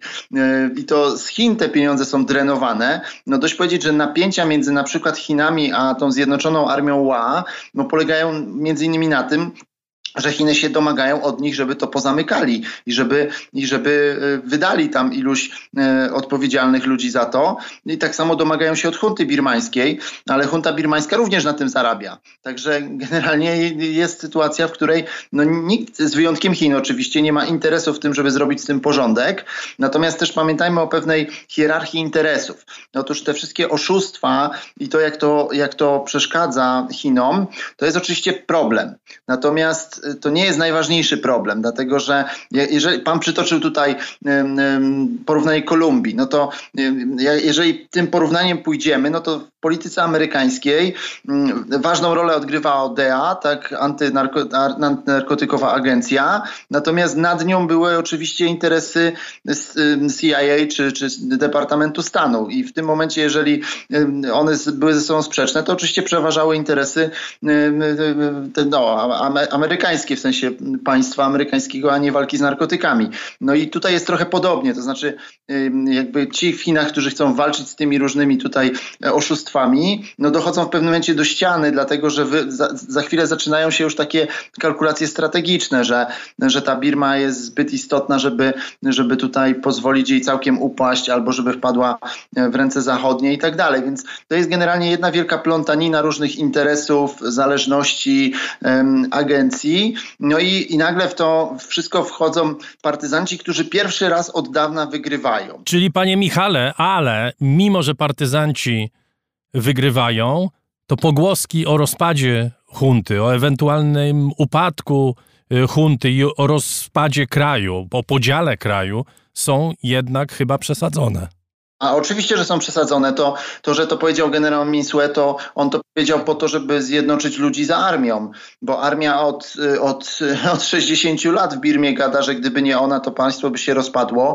Także to jest stara śpiewka i wszyscy ją znają, więc to, to, to jest nic nowego. Natomiast mm, w, to tak na dobrą sprawę to jest bardzo ciekawy wątek, co oni zrobią, jak tą huntę pokonają, dlatego że nie ma tu jakiejś wielkiej wizji, tak? Tu jest wizja po prostu e, wspólnego wroga, no a nie ma jakiegoś pomysłu, co tu dalej z tym zrobić, bo to jest kraj tak różnorodny i tak e, rozrywany różnymi sprzecznościami, że, że tu naprawdę będzie bardzo trudno. Natomiast e, no, jakby partyzantki zrobiły pierwszy krok na bardzo długiej drodze do pokonania hunty, ale to, to czy zrobią następne kroki wcale nie jest pewne no dość powiedzieć, że wspomniana tutaj armia Arakanu, mm, czyli ta, ten sojusznik ich z zachodu Birmy, również ruszył z ofensywą chwilę później, no i został pokonany, przynajmniej w tej fazie przez armię birmańską. Został zatrzymany i pokonany. Także, także no, pogłoski o śmierci hunty birmańskiej są przedwczesne. Mm, no nie z takich tarapatów wychodzili, mm, co nie zmienia faktu, że, że rzeczywiście pierwszy raz od dawna zwycięstwo partyzantów nie jest niemożliwe. Dziękuję bardzo. Dr Michał Lubina z Instytutu Bliskiego i Dalekiego Wschodu Uniwersytetu Jagiellońskiego był gościem raportu o stanie świata. Dziękuję. Teraz czas na spotkanie ze specjalistą od spraw niejednoznacznych.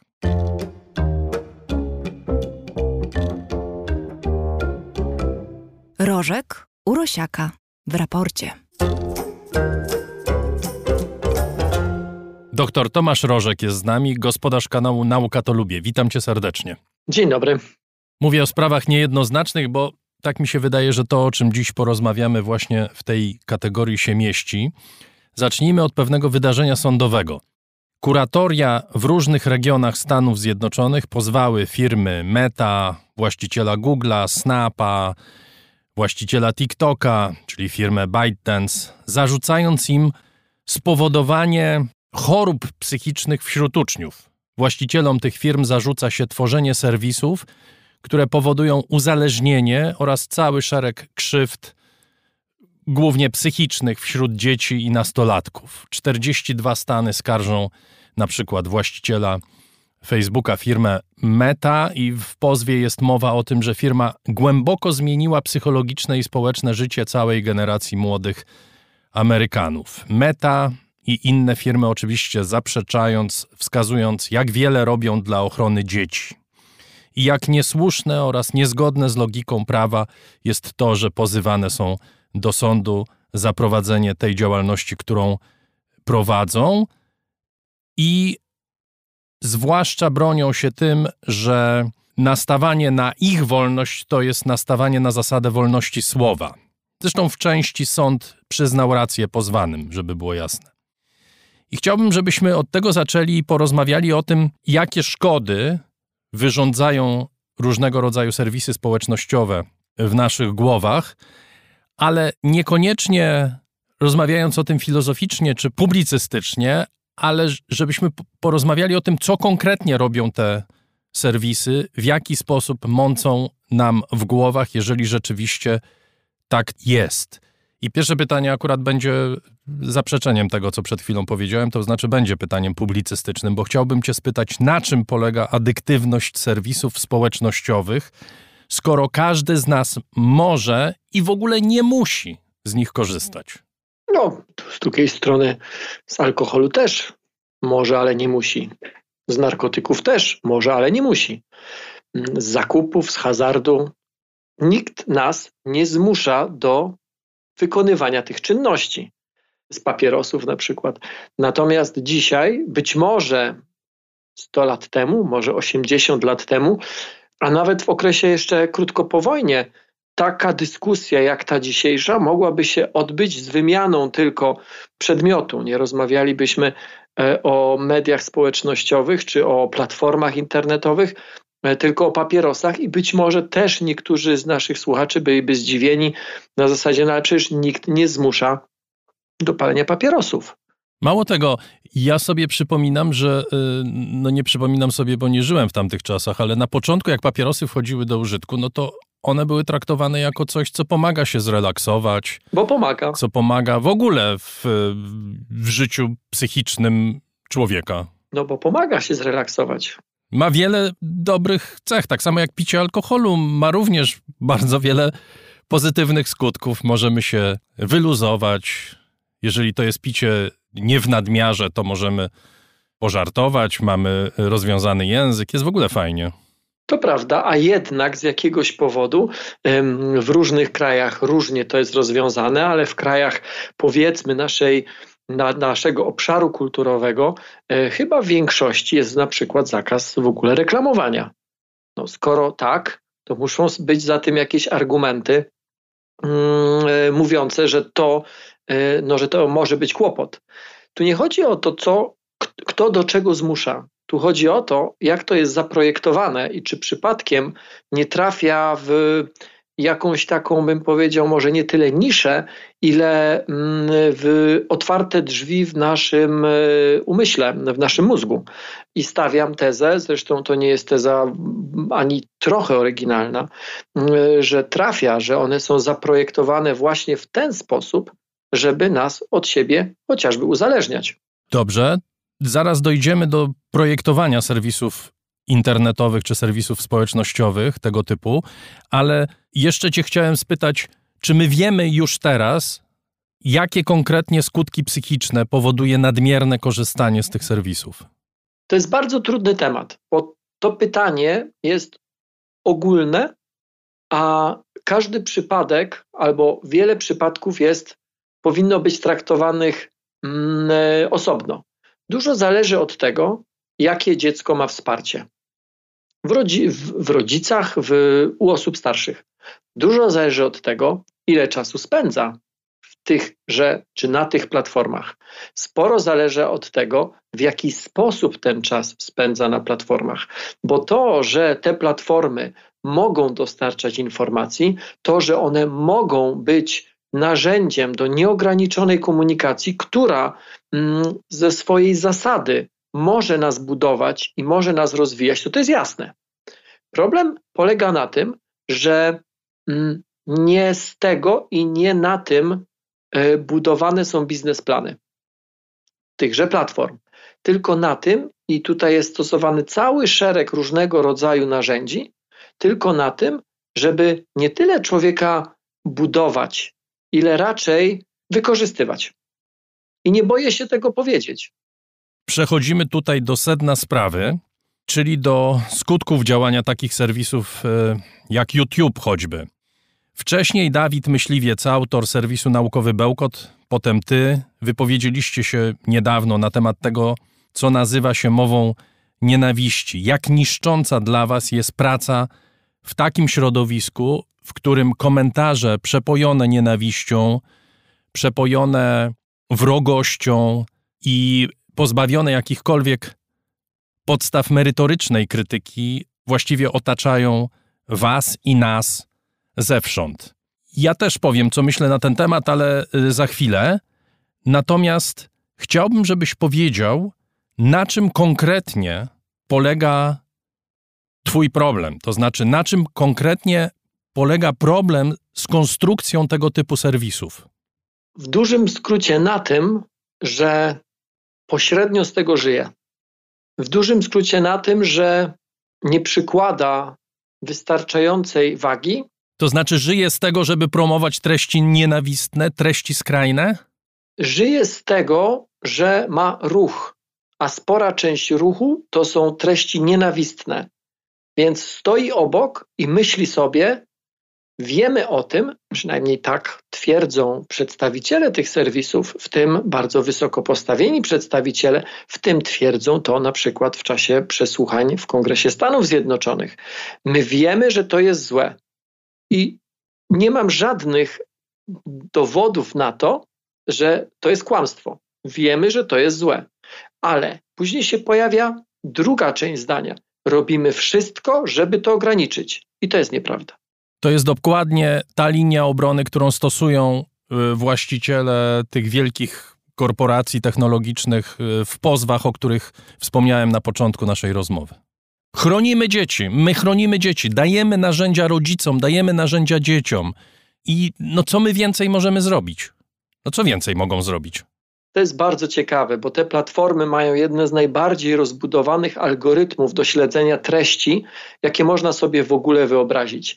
Z mojej perspektywy wygląda to tak, że równocześnie na tym samym serwisie, gdy tworzę jakiś film i w tym filmie wykorzystam z 2-3 sekundy, może nie, no ale powiedzmy z 5 sekund, z 7 sekund, jakiejś ścieżki y, muzycznej ona jest legalna, ja ją kupuję w serwisie legalnym, ale okazuje się, że jest to fragment jakiejś piosenki, która nie ma wykupionych praw autorskich, dajmy na to w Wenezueli.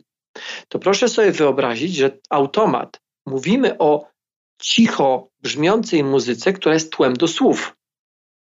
Automat w trakcie uploadingu, w trakcie kiedy ja ten y, film ładuję w serwis, to automat go już wykrywa już wykrywa to, że tam jest coś, co w dalekiej Wenezueli nie ma wykupionych praw autorskich i albo mocno tnie zasięgi, albo w ogóle nie pozwala mi tego filmu upubliczniać. Taki jest czuły. Ale równocześnie ten sam automat nie jest w stanie, tak twierdzą przedstawiciele platformy, nie jest w stanie wykryć wulgarnego słowa kiedy autor tego wulgarnego słowa w komentarzu przestawi kolejność dwóch literek. Nie wierzę w to. To się da zrobić. Tyle tylko, że gdybyśmy z automatu wycinali rzeczy, których na przykład twórca sobie nie życzy, a także kreatywne różne kombinacje tych słów, na przykład w wulgarnym słowie, w przekleństwie, zamiast której z literek w środku kropka albo wykrzyknik. Każdy, kto to czyta, wie o co chodzi. Z jakiegoś powodu ten bardzo rozbudowany automat nie potrafi takich rzeczy wykrywać. Gdybyśmy mieli możliwość wycinania takich rzeczy automatycznie, ja jako twórca na przykład, to część komentarzy, a przy takich filmach, które dotyczą bardziej kontrowersyjnych tematów, całkiem spora część komentarzy w ogóle by się tam nie pojawiała. A skoro tak, nie byłoby pod nimi dyskusji. A skoro tak, spada taki czynnik, który jest absolutnie kluczowy dla pokazywania tego, tej treści, na przykład mojego filmu, szerszemu gronu odbiorców, tak zwany engagement, zaangażowanie. Gdy zaangażowanie spada, film y, dostaje obcinane za, zasięgi. Po prostu nie jest pokazywany dalej. A obcinanie zasięgów to są również mniejsze reklamy. No tak, to znaczy platforma dochodzi do wniosku, skoro mniej osób tam komentuje, to znaczy, że my mniej zarob- to znaczy, że mniej zobaczy, czyli my mniej zarobimy na reklamach, więc po co to pokazywać dalej? To jeden z wielu przykładów. Jest algorytm, który takie rzeczy potrafi wykrywać, tyle tylko, że go nie używamy albo używamy jednostronnie w stosunku do twórcy, a niekoniecznie w stosunku do publiczności, ponieważ twórca jest jeden, a publiczność, nie wiem, moich filmów to jest 100 tysięcy, 150 tysięcy, 200. Jeżeli teraz z tych 200 ten ruch byłby mniejszy, ten, to zaangażowanie w tym komentowanie, w tym dyskusje pod takimi komentarzami, te, te dyskusje byłyby mniejsze, no bo ja bym takie, um, takie komentarze wycinał, no to w takim razie po co to pokazywać dalej? Pokażmy co innego, gdzie tego typu komentarze nie są wycinane. Dobrze, powiedz mi, co takie firmy mogłyby zrobić, żeby treści zwanych mową nienawiści, zaraz powiem dlaczego mam problem z tym określeniem, ale żeby treści tego typu nie było, albo było mniej, albo nie były bezkarne. Co można by było zrobić? Nie jestem informatykiem i nie jestem prawnikiem. Wiem tylko, że bardzo zaawansowane algorytmy nierówno traktują twórców i odbiorców. Po to, żeby platforma mogła zarobić więcej. I tu jest główny problem. Jak rozumiem, tutaj Twoim zdaniem od strony koncepcji, od samej strony modelu biznesowego czy modelu istnienia, to jest istota problemu, tak? Także to. Ja próbuję tą sytuację przetłumaczyć językiem analogii na coś bardziej konkretnego. Wiele lat temu y, wyjście na mecz piłkarski y, wiązało się z całkiem sporym ryzykiem, no powiedzmy, nawet niespecjalnie y, chętnie wzięcia udziału w jakiejś bójce. Tak? To po prostu było niebezpieczne. W którymś momencie mm, postanowiono temat uregulować i zaczęto się temu bliżej przy, przyglądać. Um, uznano, że nie może być tak, że każdy robi co chce i jest w tym całym procesie w zasadzie nie do ruszenia. Jednym z takich sposobów na to, żeby sobie radzić z, e, z łamiącymi wszelkie zasady sytuacjami, był zakaz zasłaniania twarzy. Okay? Ja pamiętam te dyskusje, że to jest złamanie zasad, e, że to jest złamanie wolności, bo jak ja chcę sobie zasłonić twarz, to mogę sobie zasłonić twarz. Nie chodzi o to, żeby każdego traktować jak yy, złoczyńcę. Chodzi o to, że jeżeli wśród 40 tysięcy kibiców ktoś ma zamiar rzucić ostrym przedmiotem piłkarza, w bramkarza, w sędziego, to policja musi mieć narzędzia do tego, żeby tego kogoś zidentyfikować. Dzisiaj takich narzędzi w internecie nie ma. Co więcej, słyszę dokładnie te same argumenty. Złamanie wolności słowa, złamanie wolności wypowiedzi, cenzura. Tu nie chodzi o to, nawiązałeś do filmu Dawida Myśliwca i do mojego. E, bardzo szybko, także politycy, także osoby publiczne e, nasze słowa zmanipulowały, tak jak gdybyśmy my mówili o niechęci do krytyki. Ja nie mam problemu z krytyką. Ja mam natomiast problem z sytuacjami, w których ktoś podaje mój prywatny adres i mówi, że będzie stał przy płocie i na mnie czekał z sekatorem, żeby mi obciąć język. A mówisz o konkretnych groźbach, tak? Tak. Zgłaszanie na policję czegoś takiego nie ma sensu. Ja byłem na policji z tym. Przez dłuższy czas policjant mnie przekonywał, żebym w ogóle nie składał zeznań bo on już na tym etapie wiedział, że on tego nie wykryje.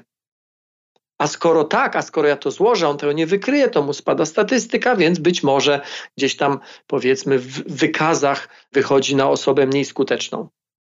Po tym filmie dostałem maila od, od, przynajmniej tak się ten człowiek przedstawił, od wysoko postawionej osoby w komendzie głównej policji. Ta osoba napisała, że oni chętnie by, po, by pomagali w takich sytuacjach, Tyle tylko, że platformy nie dają ich, im danych. A dzień później rozmawiałem z przedstawicielem dużej platformy, który powiedział dokładnie na odwrót: My chętnie im damy dane, tylko oni nie wiedzą, jak z tego korzystać. Koło się zamyka, a ktoś, kto nawet nie chodzi o to, że obraża, bo to, czy ktoś obraża, czy nie, to jest bardzo cieniutka linia, ale mm, to, czy ktoś grozi, to, czy ktoś kłamie, manipuluje, no w zasadzie to jest bezkarne. I słyszę argument, jeszcze jedno zdanie chcę powiedzieć, z którym absolutnie nie mogę się pogodzić. Argument w rodzaju: jeżeli ci nie pasuje, to nie rób tego. Jeżeli ci przeszkadza to, że ktoś cię e, słownie, no bo całe szczęście nie doszło do żadnej sytuacji bezpośredniego tam powiedzmy zagrożenia, ale to, że słownie cię ktoś nęka, no to znaczy, że jesteś za miękki E, na pracę w internecie. Otóż ja nie przyjmuję tego argumentu, bo dokładnie tak samo można by powiedzieć, e, nie chcesz dostać twardym narzędziem na boisku? No to jesteś za miękki, żeby być piłkarzem, to nie graj w piłkę. Jesteś za miękki na to, żeby, żeby e, ktoś cię obrażał na przykład w szkole? No to w takim razie zmień szkołę. Tylko z mojego punktu widzenia to jest akceptacja patologii, a nie rozwiązanie problemu. Dobrze, mówisz o manipulacji, więc ja będę daleki od tego. Natomiast chciałbym zwrócić uwagę na pewne zagrożenie, które wiąże się z tym, że słowo czy zwrot mowa nienawiści traktowane jest jako klucz do funkcjonowania oraz do regulowania internetu, czy w ogóle do regulowania debaty publicznej? Bo to jest sformułowanie klucz, które może również służyć do tłumienia krytyki i wbrew pozorom stosują ten klucz nie ci, którzy są najsłabsi, tylko ci, którzy są najwięksi, ci, którzy mają dobrych prawników, Ci, którzy mogą skorzystać z artykułu 212 kodeksu karnego i ścigać dziennikarzy, tak jak robili to y, politycy do niedawna, mam nadzieję, że więcej nie będą robić, ale nadzieję mam płonne. Podam jeden przykład celowo najbardziej absurdalny, najbardziej groteskowy, kiedy PZPN ściga dziennikarza za to, że napisał tweet treści następującej – czy związek, którego wielka reforma polega na tym, że pijani działacze będą wchodzić innym wejściem do samolotu, może komukolwiek stworzyć odpowiednie warunki do pracy? To jest tweet Piotra Żelaznego. PZPN chce go za to pozwać do sądu. Jest to absurd, jest to groteska. Gdzie, Tomku, mamy ustawić granice? Czy to jest w ogóle ustawialne, czy cały czas negocjujemy? Negocjujemy wpływy. Moim zdaniem ta granica nie jest ustawialna. Ta granica, tak z góry, przez kogoś, ta granica musi być rozpoznawalna czy rozpoznawana przez sąd za każdym razem. Jeżeli PZPN czuje się urażony, ma prawo pozwać. A jeżeli sąd uzna, że jest to, e, że jest to nadużycie, Dobrze, Tomku, ale czy nie widzisz jednak absurdu tego? To znaczy, jeżeli. Widzę to go, znaczy, każdy go. będzie pozywał każdego w każdej sytuacji, kiedy będzie się czuł obrażony za cokolwiek. No, takiego świata chyba też nie chcemy. Nie chcę takiego świata i widzę absurd. Nie mówię o tym. To, co mówię, to to, że w świecie realnym możemy się zastanawiać, czy granica powinna być ustawiona tu czy tu. Czy powinien decydować o tym sąd, czy jakaś komisja? Ja w ogóle w tą dyskusję nie wchodzę. Ja tylko mówię, że w świecie wirtualnym tej dyskusji nie ma w ogóle z prostego powodu. Nikt nie ma narzędzi, a ci, którzy robią największą szkodę, mają kominiarki.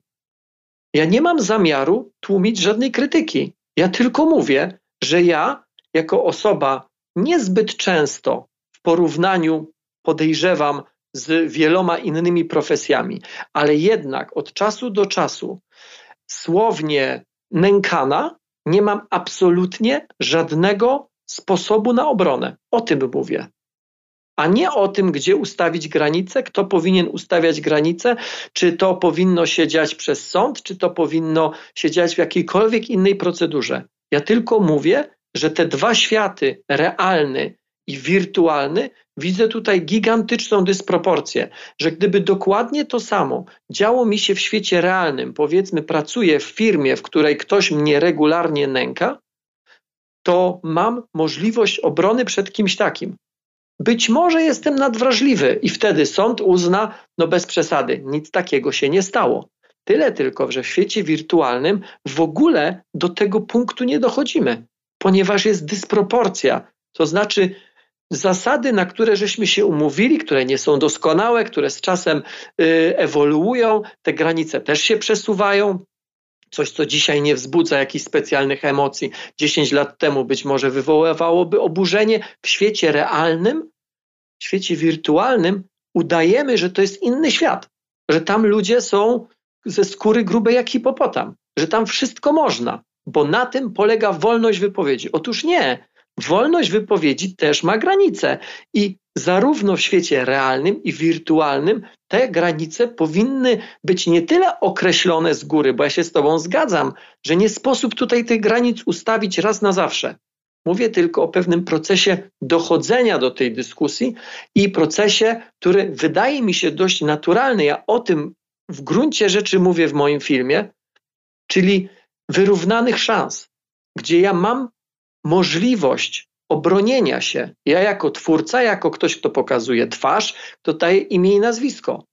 Przed kimś, kto jest zasłonięty nie imieniem, nie nazwiskiem, nie swoim zdjęciem i robi ze mną, podając dane, w tym dane wrażliwe, podając imiona moich dzieci, robi co mu się żywnie podoba i śmieje się w twarz, ponieważ osoby publiczne, w tym dziennikarze, w tym politycy, stają po jego stronie. Niestety.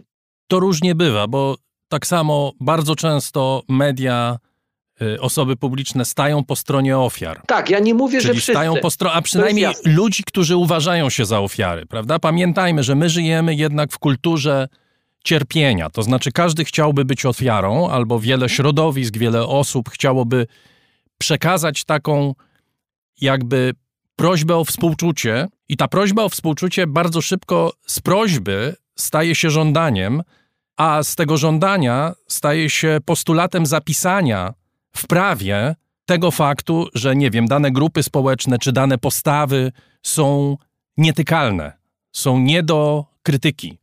I tutaj jest pewne zagrożenie jest zawsze zagrożenie, jak w przypadku chyba każdej dyskusji w ogóle prawnej, e, gdzieś tam zawsze można znaleźć przypadki, gdzie dziecko jest wylewane z kąpielą. Uwierz mi, ja nie mam ja nie mam e, takiego charakteru ofiary, osoby, która stoi na środku i płacze, jak to mi jest źle. Ja tylko mówię, że widzę tutaj niesprawiedliwość, mam prawo to powiedzieć, a czymś, co w ogóle wywołało u mnie ten temat, bo w nauka to lubię my o hejcie, czy w ogóle o, o, technologiach cyfrowych od strony także potencjalnych zagrożeń mówimy od bardzo dawna. Kilka lat temu stworzyłem w ogóle taki serwis Akademia Cyfrowego Rodzica, gdzie o tym mówimy, robimy webinary, robimy szkolenia i tak dalej, i tak dalej. To nie jest temat nowy.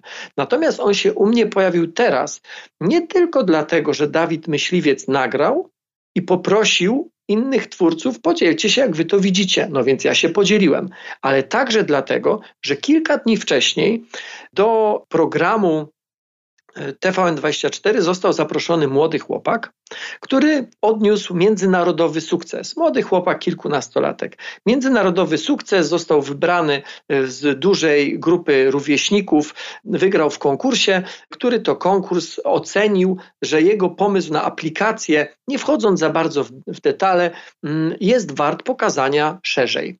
E, TVN24 go zaprosił, on przyjął zaproszenie, wypowiadał się o tym, że zależy mu na, do, na, na tym, żeby, żeby mm, zmiany klimatu powstrzymać, na środowisku naturalnym i tak dalej, i tak dalej.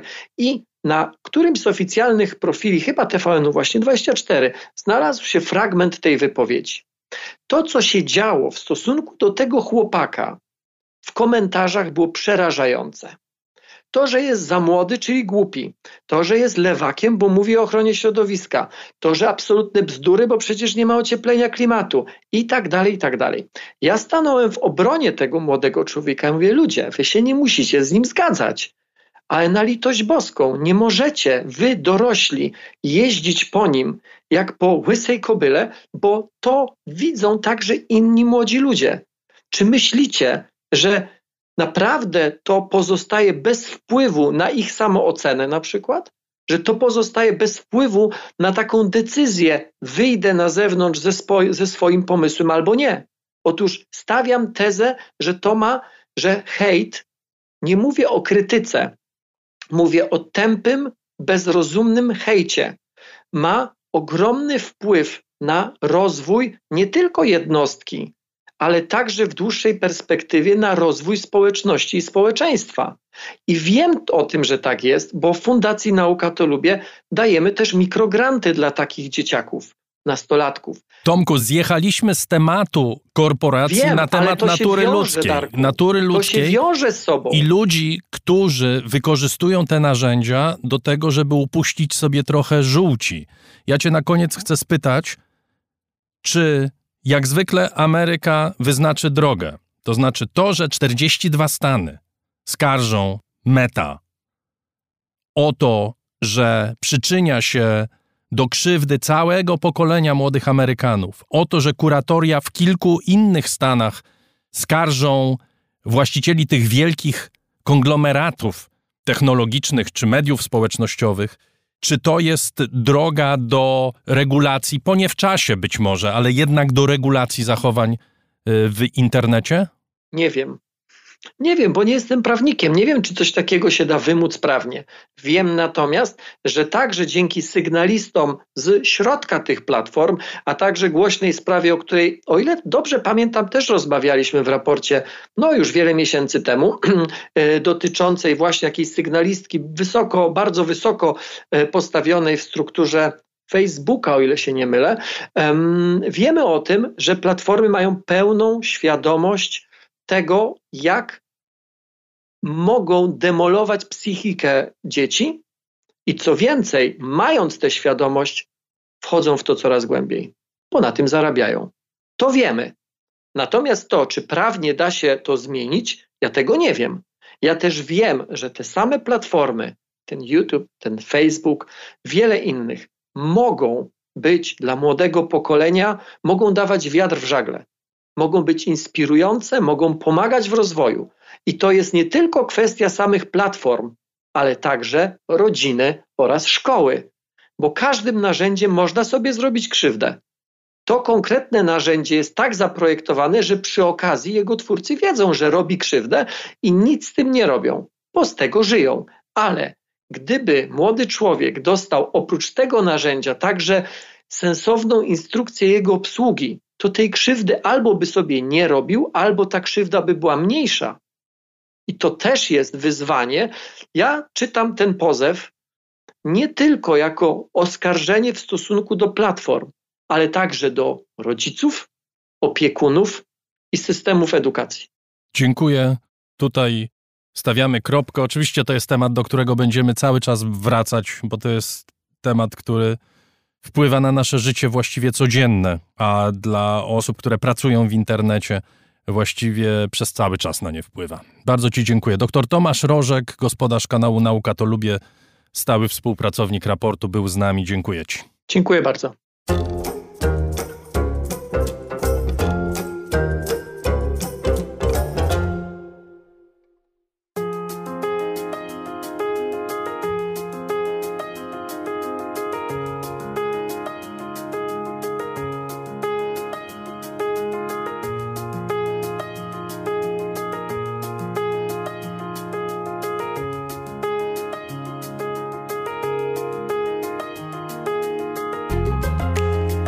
To już prawie wszystko w tym wydaniu raportu o stanie świata. Zapraszam na przyszły tydzień. We wtorek kontynuujemy opowieści arabskie Jana Natkańskiego, Czas na Syrię. W środę raport na dziś, w sobotę kolejne wydanie naszego głównego flagowego programu. Dziękuję jeszcze raz wszystkim patronom i sponsorom naszej audycji za wsparcie. Dziś szczególnie dziękuję tym, którzy wpłacają drobne kwoty i których jest najwięcej wśród patronów. Dziękuję Państwu, proszę mi wierzyć, to jest dla nas nieocenione wsparcie. Adrian Bąk, Chris Wawrzak, Dariusz Rosiak mówią do usłyszenia.